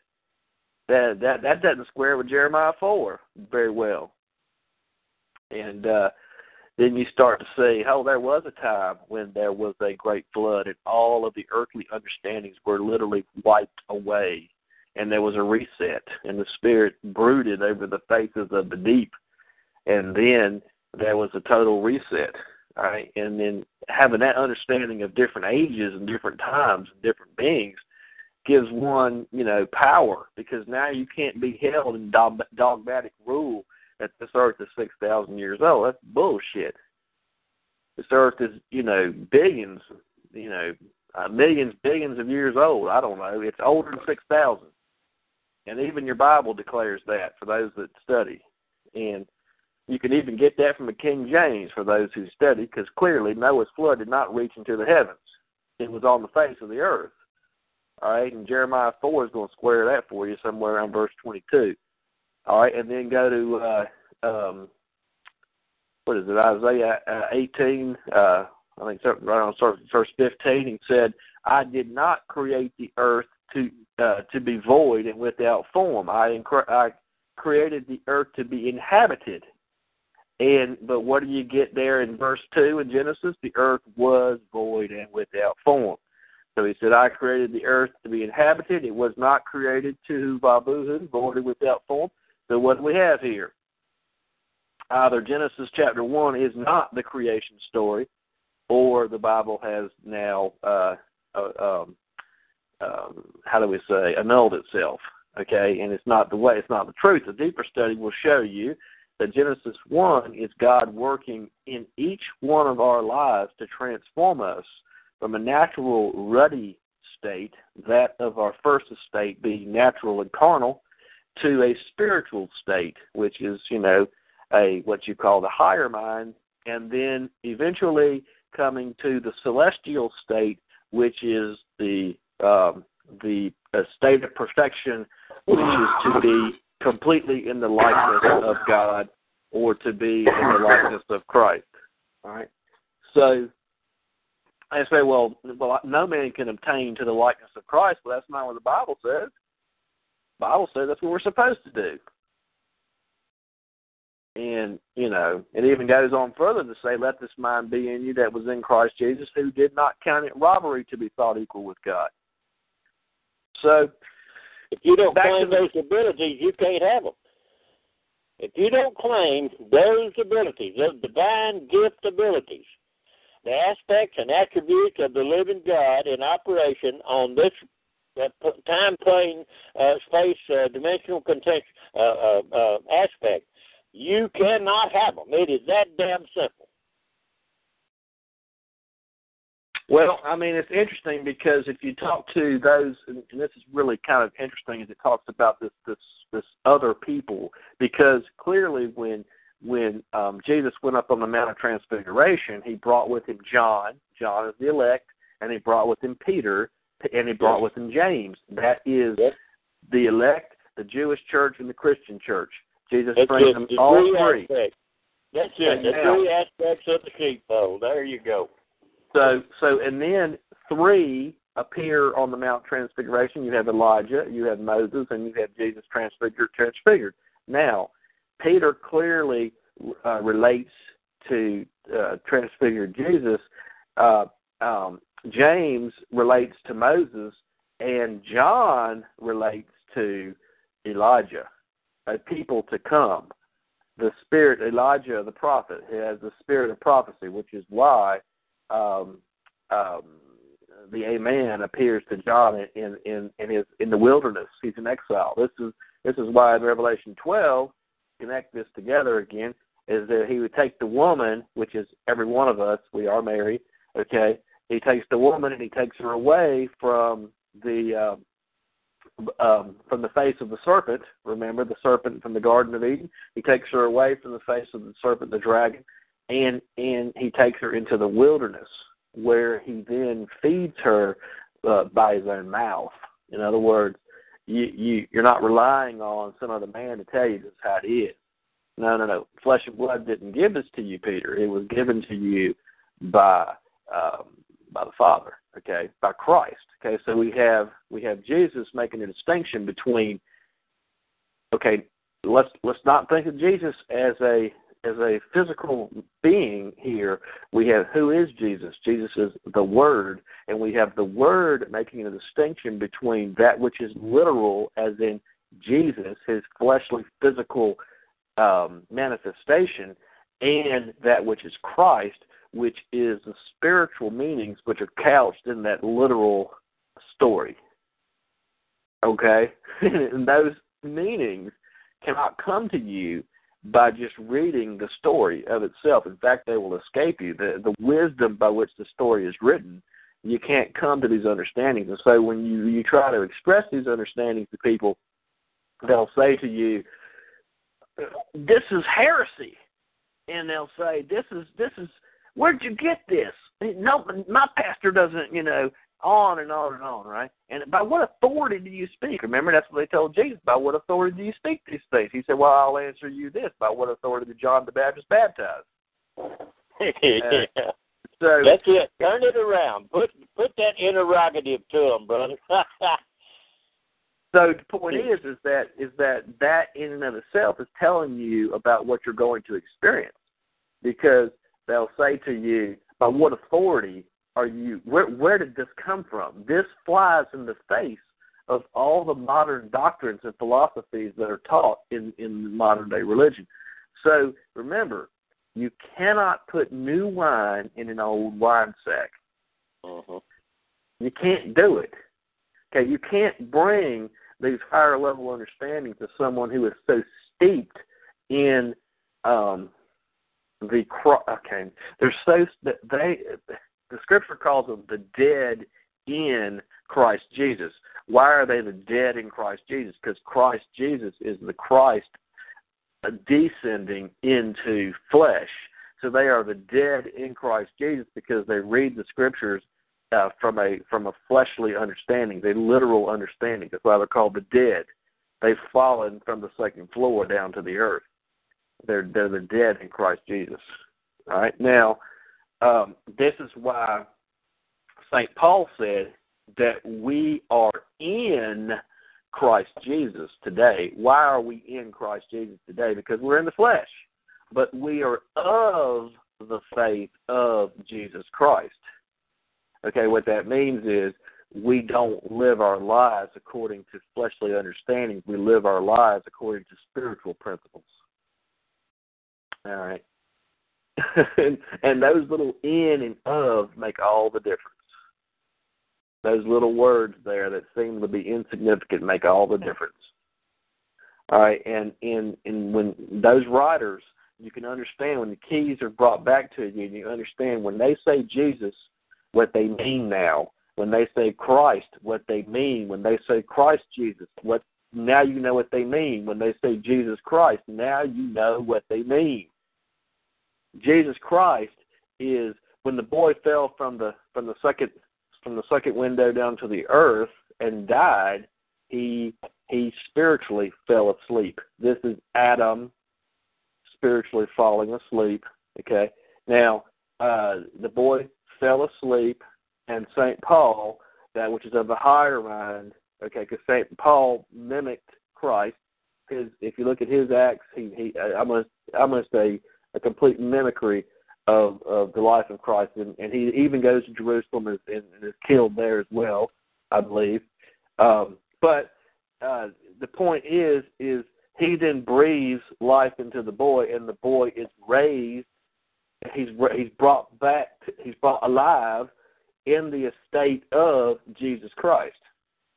So when we're made alive in Jesus Christ, in regard to the fleshly understandings of the world, we're dead. This is why he says the body is dead unto sin in Jesus Christ, because you live your life not after the old man of the flesh, but after the new man of the spirit. And the people that are uh, in the flesh will say to the man of the spirit, From whence does this wellspring of wisdom come from? Saul, how in the hell are you a prophet in Israel? See, I mean, Saul, this guy couldn't keep keep track of his own donkeys, and all of a sudden he's got all this wisdom. Where'd it come from? You know, so they say, where'd it come from? And you say, well, I, I, I, I could try to explain it to you, but you know, you're not going to understand it because flesh and blood can't can't really reveal this to you. I got it by revelation. And they say, well, revelation doesn't mean a hill of beans to me because I haven't experienced it. I don't know it's the truth, and my pastor hasn't told me that's the way it is. Well, therein again, um, remember what St. Paul said, if, if we, it, I, I've given you the gospel. He said, but if you, I think it's in Thessalonians, he said, but if you commit yourself to another gospel that is preached by another, you may as well go on and stick with them. Okay, because what he's saying is, if you if you ha- if you have the truth in the spirit and you've come to life, and you fall away from life into death, and in your spirit come come with me now, spiritually speaking, and you fall into one of these religious houses, St. Paul says you may as well go on and stick with them. Okay? Um, now, now you go back to the old law, go back to Deuteronomy 24, and you start to read about when can the woman remarry. Well, remember, the woman can remarry if her husband dies.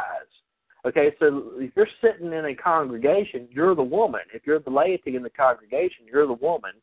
Okay, and if the leadership has spiritually died and is starting to teach from a fleshly perspective, the leadership is dead, and you can you can remarry, you can leave, you can leave the congregation, and and, and under divine law, you can leave. They're dead. The husband is dead. Okay, and you start to say, okay, well, those same principles work for state as well. Okay, if, if, if, if what what was the other thing that Jesus said? If they commit adultery, if the but I tell you this that if the woman if the only for the only cause for which you can leave is if adultery has been committed. Okay, well, but what about this? Okay, I'm the leadership of of a church, and Gary's the leadership of a church, and I'm reading the scriptures, and I want to I want to tread out the corn. I'm the ox treading out the corn for my family, my my the, the woman of which I'm married to the laity in the in the congregation. Okay, I'm the one who's supposed to provide the food for the for the woman. Okay, so So I tread out the corn. I go into the scriptures to tread out that corn to provide the good, the good, the good wine and the good meal for the uh, for the congregation. But you know, the head of the woman is the man, and the head of the man is Christ. So I should be going to the Holy Spirit, the Comforter, going, you know, I'm King Lemuel. Proverbs 31, sitting at the feet of my mother, saying, "Can you please explain to me what this means?" Instead, I decided to go to Gary, and I say, Gary, hey, what do you think it means? What do you think it means, Gary?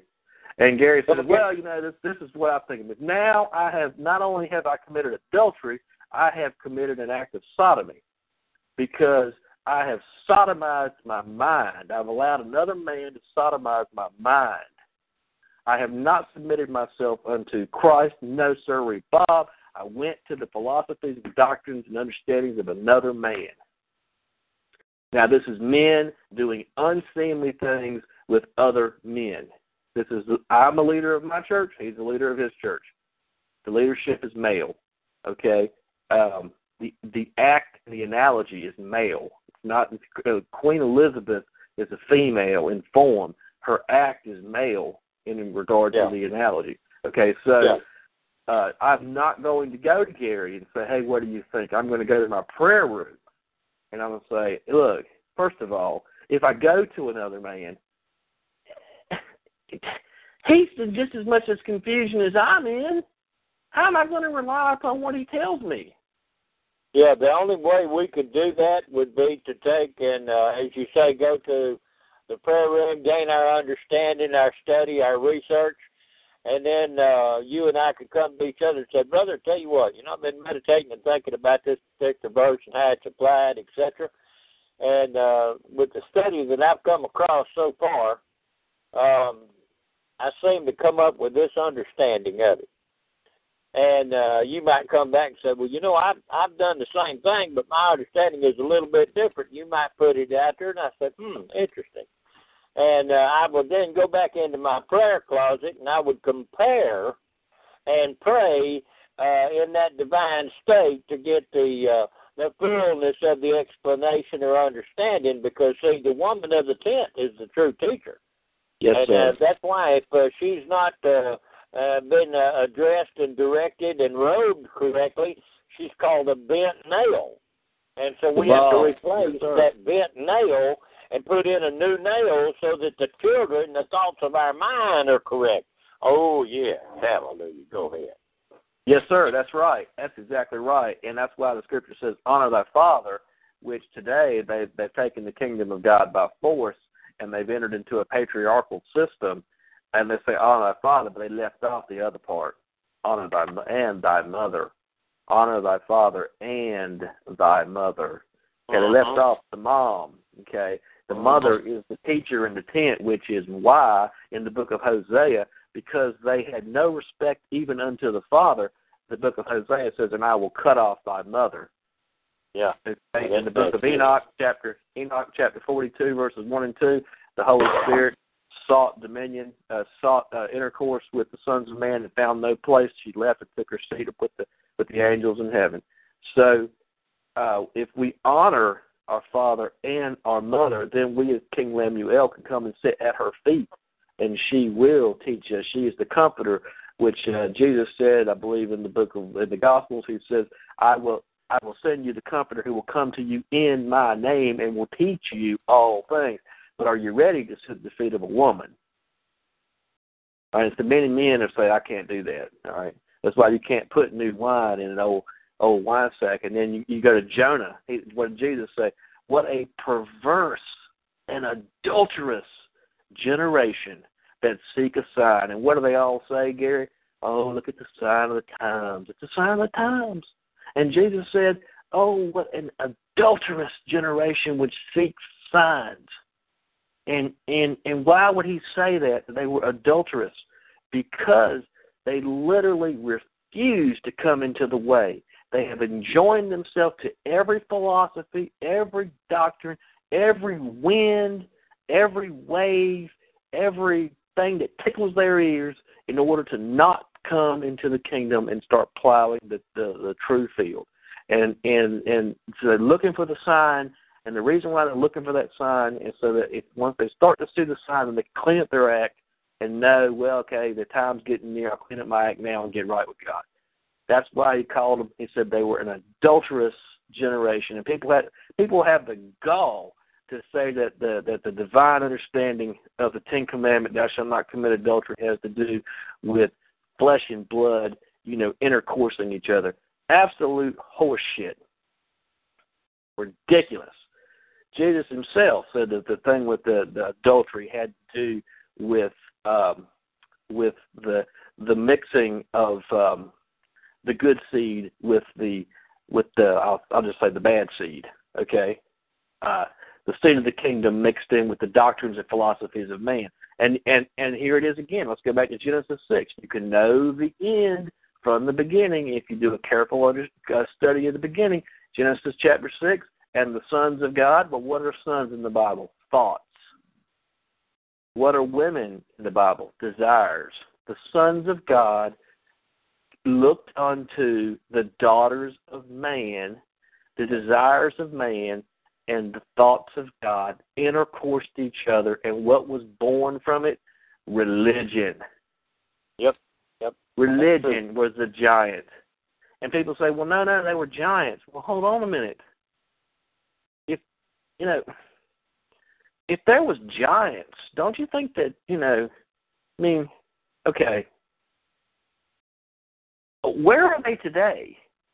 I mean, if if if we, you know, if you say, well, okay, let's just say, well, the the the the, the concept of evolution is true. Well, if that's true, then somewhere in my DNA string there's um there's um monkey DNA, and and there'd be some woman even today because we're not that far removed from it that would produce a child that would look, you know, like a monkey, and be hairy like a monkey, like a monkey, you know, and we don't see that kind after its kind. It's ridiculous. So, you know, I just uh it's just like just stop and just you know just think about honoring thy father and thy mother, and then quit with the us versus them stuff and how you know we're the good race of people. God looked at us because you know I was you know I mean think about how absurd that is. You know I'm a I'm a man who's got you know pinkish skin you know, people say it's the white race, whatever. I was born into it. I didn't choose it. You know, I have nothing to do with this body. I can choose what goes in it. I have nothing to do with the internal processes and the cell meiosis and mitosis that happens every day, and nothing to do with that at all. It happens without me giving one thought to it. And people say, "Well, God chose that particular color and said that's the good color of skin." it's crazy. It's absolutely crazy, you know. Because, but then, by the way, hold on a minute. If you go by the Judeo-Christian uh, writings, what is what does the Bible say? It says uh, God's not a respecter of persons. Well, now we got us a problem now because um, I thought that God chose the the good the good pink skin and said, you know, they can show blood in the face and say they're the elect, they're the chosen of God. But no, God's not a respecter of persons. You know, so what is it? Is God a respecter of persons or not? I don't think I don't think so. I think what's happened is is is that man has fallen into such a state of degradation in his uh, mind that uh, such a state of death of spiritual death that he has the gall to even think that one color of uh, flesh skin has anything to do with another color of flesh skin. Skin is skin. And I guarantee it that when I die, they cut open my brain, they won't find one thought and they won't find one emotion. You know? And that that that which is that I occupied this tabernacle in which I occupied uh, as I pass through this age, it will return right back into the dust. But the thoughts and the ideas, the desires, the emotions that I experience, you won't be able to find one of them. All right, and uh, and now now where is adultery? Philosophies, doctrines, ideas, and now we have a better understanding of what he meant by these are spots in your love feast. All right, when you invite these um, fleshly understandings into that which was supposed to be um, a face to face love feast between you and God, it's not God who's turned his face on on me. It's I who turned my face on God. I turned away from God, not the other way around. Yep. Thus, for Yep. my good, the order was given: put to death all the men, women, and children, and all the women, all the maidens who have known a man. Put them to put her, even put them to death. I said, "Oh God! I mean, dude, God, a God that would put put women who were not even part of the battle to death? I mean, come on. Well, what about the maidens that have known a man? This is the carnal mind intercoursing with the emotions of mankind. The women are the emotions of mankind that have known a man, the carnal mind, put it to death. Yep. Anyway, uh, um, so St. Paul said they are not all of Israel who are Israel. Correct? Something like that, right, Gary? They are not, to me. they are not. He said, I'm gonna paraphrase. They are not uh, all of Israel, as in being born of Israel, who are Israel.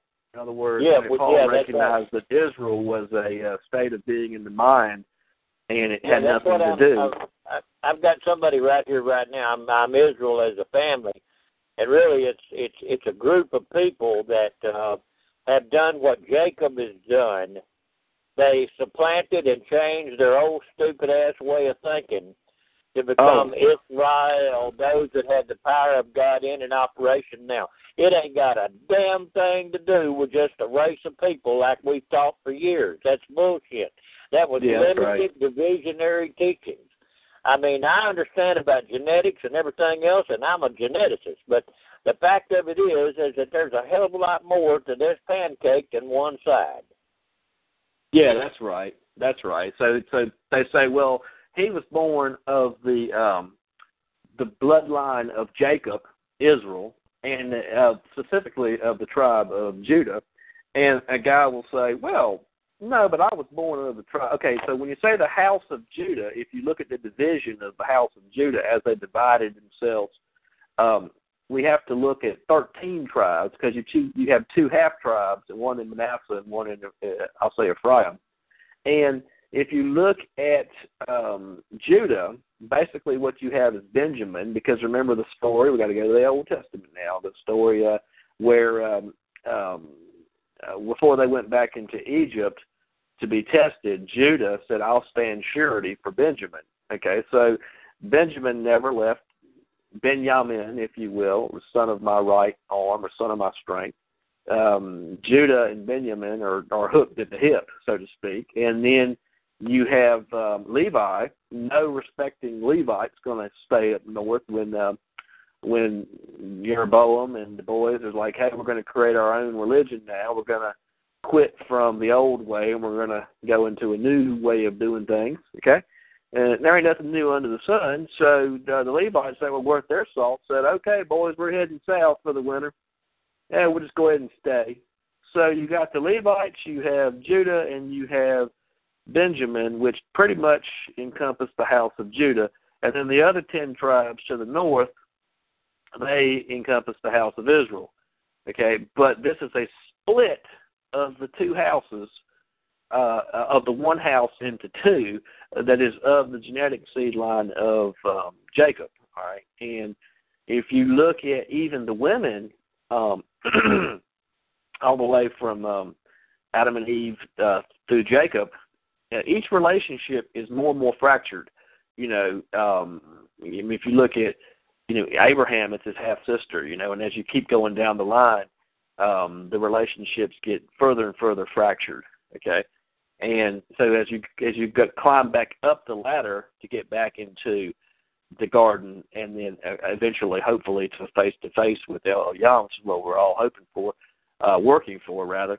um, these relationships are repaired. That's why it's called the restorer of the breach, the repairer of the old way, and and then we come to understand the inner workings of this um, of this temple, which we all are uh, members uh, therein, thereof, um, a part of.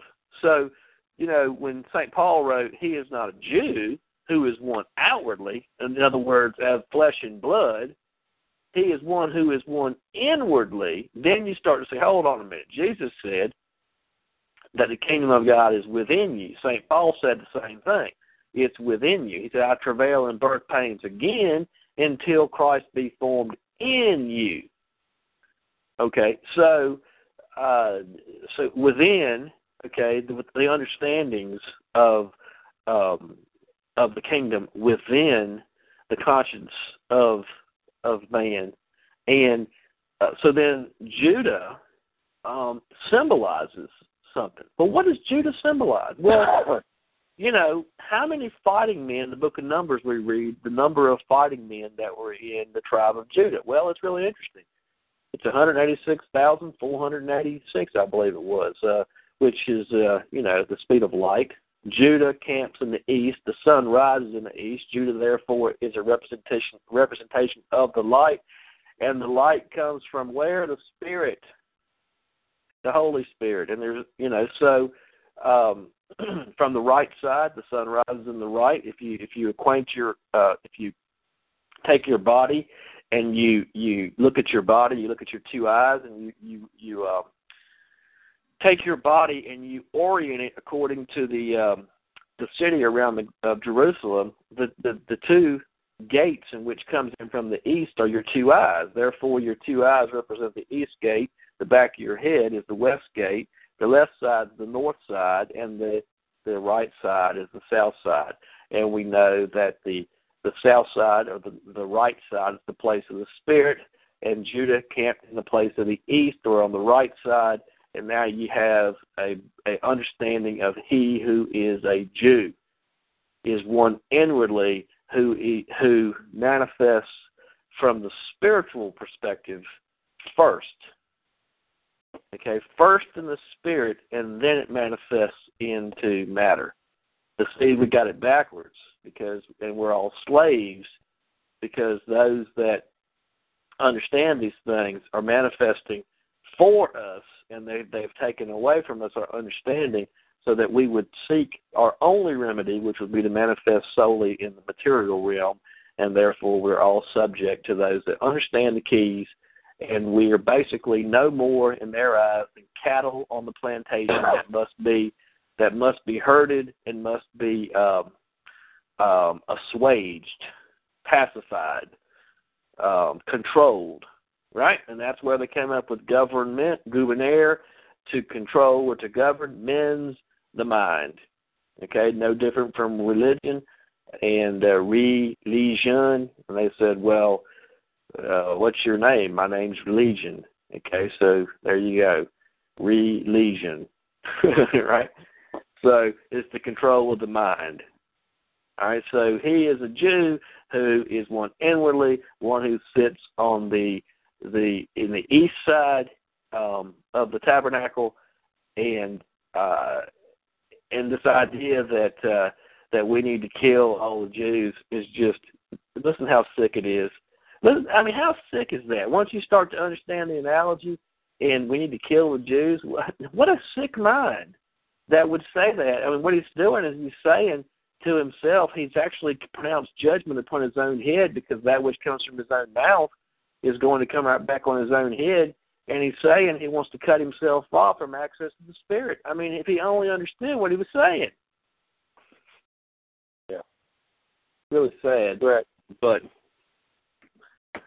anyway, all that for where I where I just left off, and and it's it's running late now, and I I apologize. I've done more monologuing than conversation, so I apologize about that, Gary. Well, really and truthfully, I thought you'd done a great job. Uh, hell, I enjoyed listening, and uh, got to throw a few comments in on the deal. We've had different ones come up. See, I mean, uh, I can understand identity and things of this nature. Hell, I've taught it. I've been in it for years and stuff like that. But the fact of it is, is that I kept asking the questions. and I wasn't afraid to find the answers. And I kept praying that way. And um, you know, I would make my prayers to where uh, He leads, guides, and keeps me, and teaches and uh, directs me into all paths of truth and righteousness. And so I would make that claim, and um, that was kind of like a daily mantra, if you will. And as I done that, then the mind says, "Okay, that's what He wants." See, I call things that were not as though they already were, and that Hmm. principle began to operate. You could call it a law. And as I done so, it began to bring forth and um, and manifest that good in my life. And uh, I watched the old, you know, people uh, as they would take and uh, they would fight in war against any. I remember um, in East Texas, Central Texas, um, they had preachers over there. Goddamn, I mean, they went to hell in a handbasket on preaching against uh, homosexuals. Hell, it wasn't long because see, that was the only thing they had on their mind. It said, "Hold not up the unclean thing." What the hell happened to them? They turned into homeboys. You know what I'm saying? Right. And see, so whatever you think on, whatever you fight in war with, whatever you keep in your consciousness. Uh, B and I went to um, a guy named Hale. We went one time. It was up in Oklahoma. Uh, they had a feast of tabernacles and things like that. And we come, and there was a guy there, and um, we were there only like three days, and um, there were things we had to do, and we went on and I mean, uh, we listened to them, and boy, I'm telling you, they they began to really get sick. But there was one guy, man, when he would talk, he was so full of the bitterness of gall about anybody that wasn't white, till it had affected him. It literally had got under his skin, and he had the worst skin condition you could imagine. And um I didn't get to talk to him. I got to kind of on the side, but my wife really got to talk to him, and B squared his ass away. And he finally woke up and understood what she was saying, and she prayed for him. MJ, he got a total damn healing. When we left, he did not have a skin condition anymore.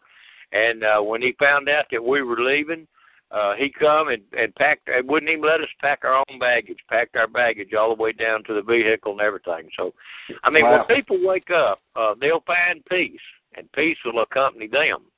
But until they don't, uh, or till they do wake up, let me tell you something. They're finding everything in a handbasket, and all those ass whippings and all that contention is out there for a reason. It's stop signs telling us, "Wake the hell up, yo-yo." I'm the jackass sitting down. Damn it! If you don't keep going, it's going to destroy you in the way.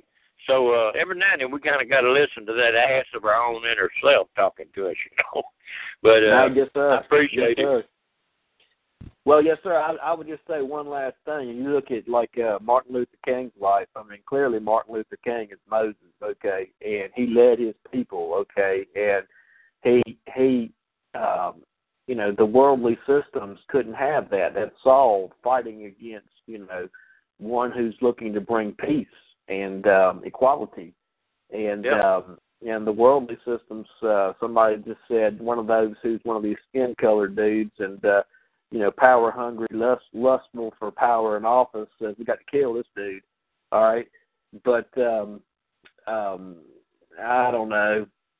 Look, look at all. I just, I just brought up the chat line, and uh, just such vile hate, man.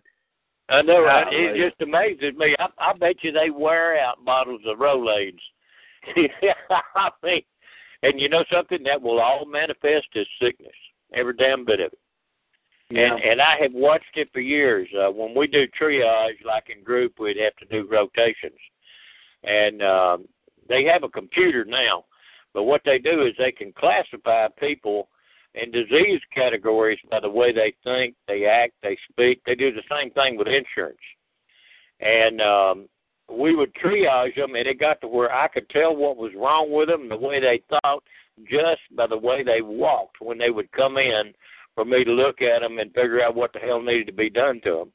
And uh, God, I enjoyed the hell of it. I learned a lot of things, you know, about reading people, and then after being the special ops with the other training as well. I mean, the Mind Lab really got me a lot. That was really on the foundation of silver. But anyway, thank you very, very much. Enjoyed it. Good, good study, good talk tonight. Enjoyed that. There are, there's a lot of wisdom in there for people if they will listen. And uh, for me, I'm out of it. I'm gonna kick it back over to Jim. And uh, thanks again, MJ. Enjoyed it. Oh, thank you, thank you for the opportunity. It's uh, I really I didn't know what I was going to talk about, but I mean uh, it's like You know, else, it just That's the best out. way. Yeah, That is exactly. the best way. That is the best way. That that gets you to operating out of the flow of the spirit. It lets it come forth and, and see then it begins to minister to other people because it touches on things in their mind that you and I normally wouldn't even have a damn clue about and what they're dealing with. But those words will come out and it will help them at the right point at the right time and then we, there's that ounce of gold. See we're all sharing. Anyway, I love you. Jim, you got this thing? Yeah, I'm going to end the call. Whatever. Thank you all, folks. We enjoyed you coming. Yeah. Well, folks, uh, I appreciate each and every one of you coming in tonight. I want to thank you and I hope you come back next week, same time, same place. And with that, I'm going to end the call. Shalom, prosper, be in perfect divine health. We love you Shalom. now. Shalom. Love you all. Shalom. Shalom.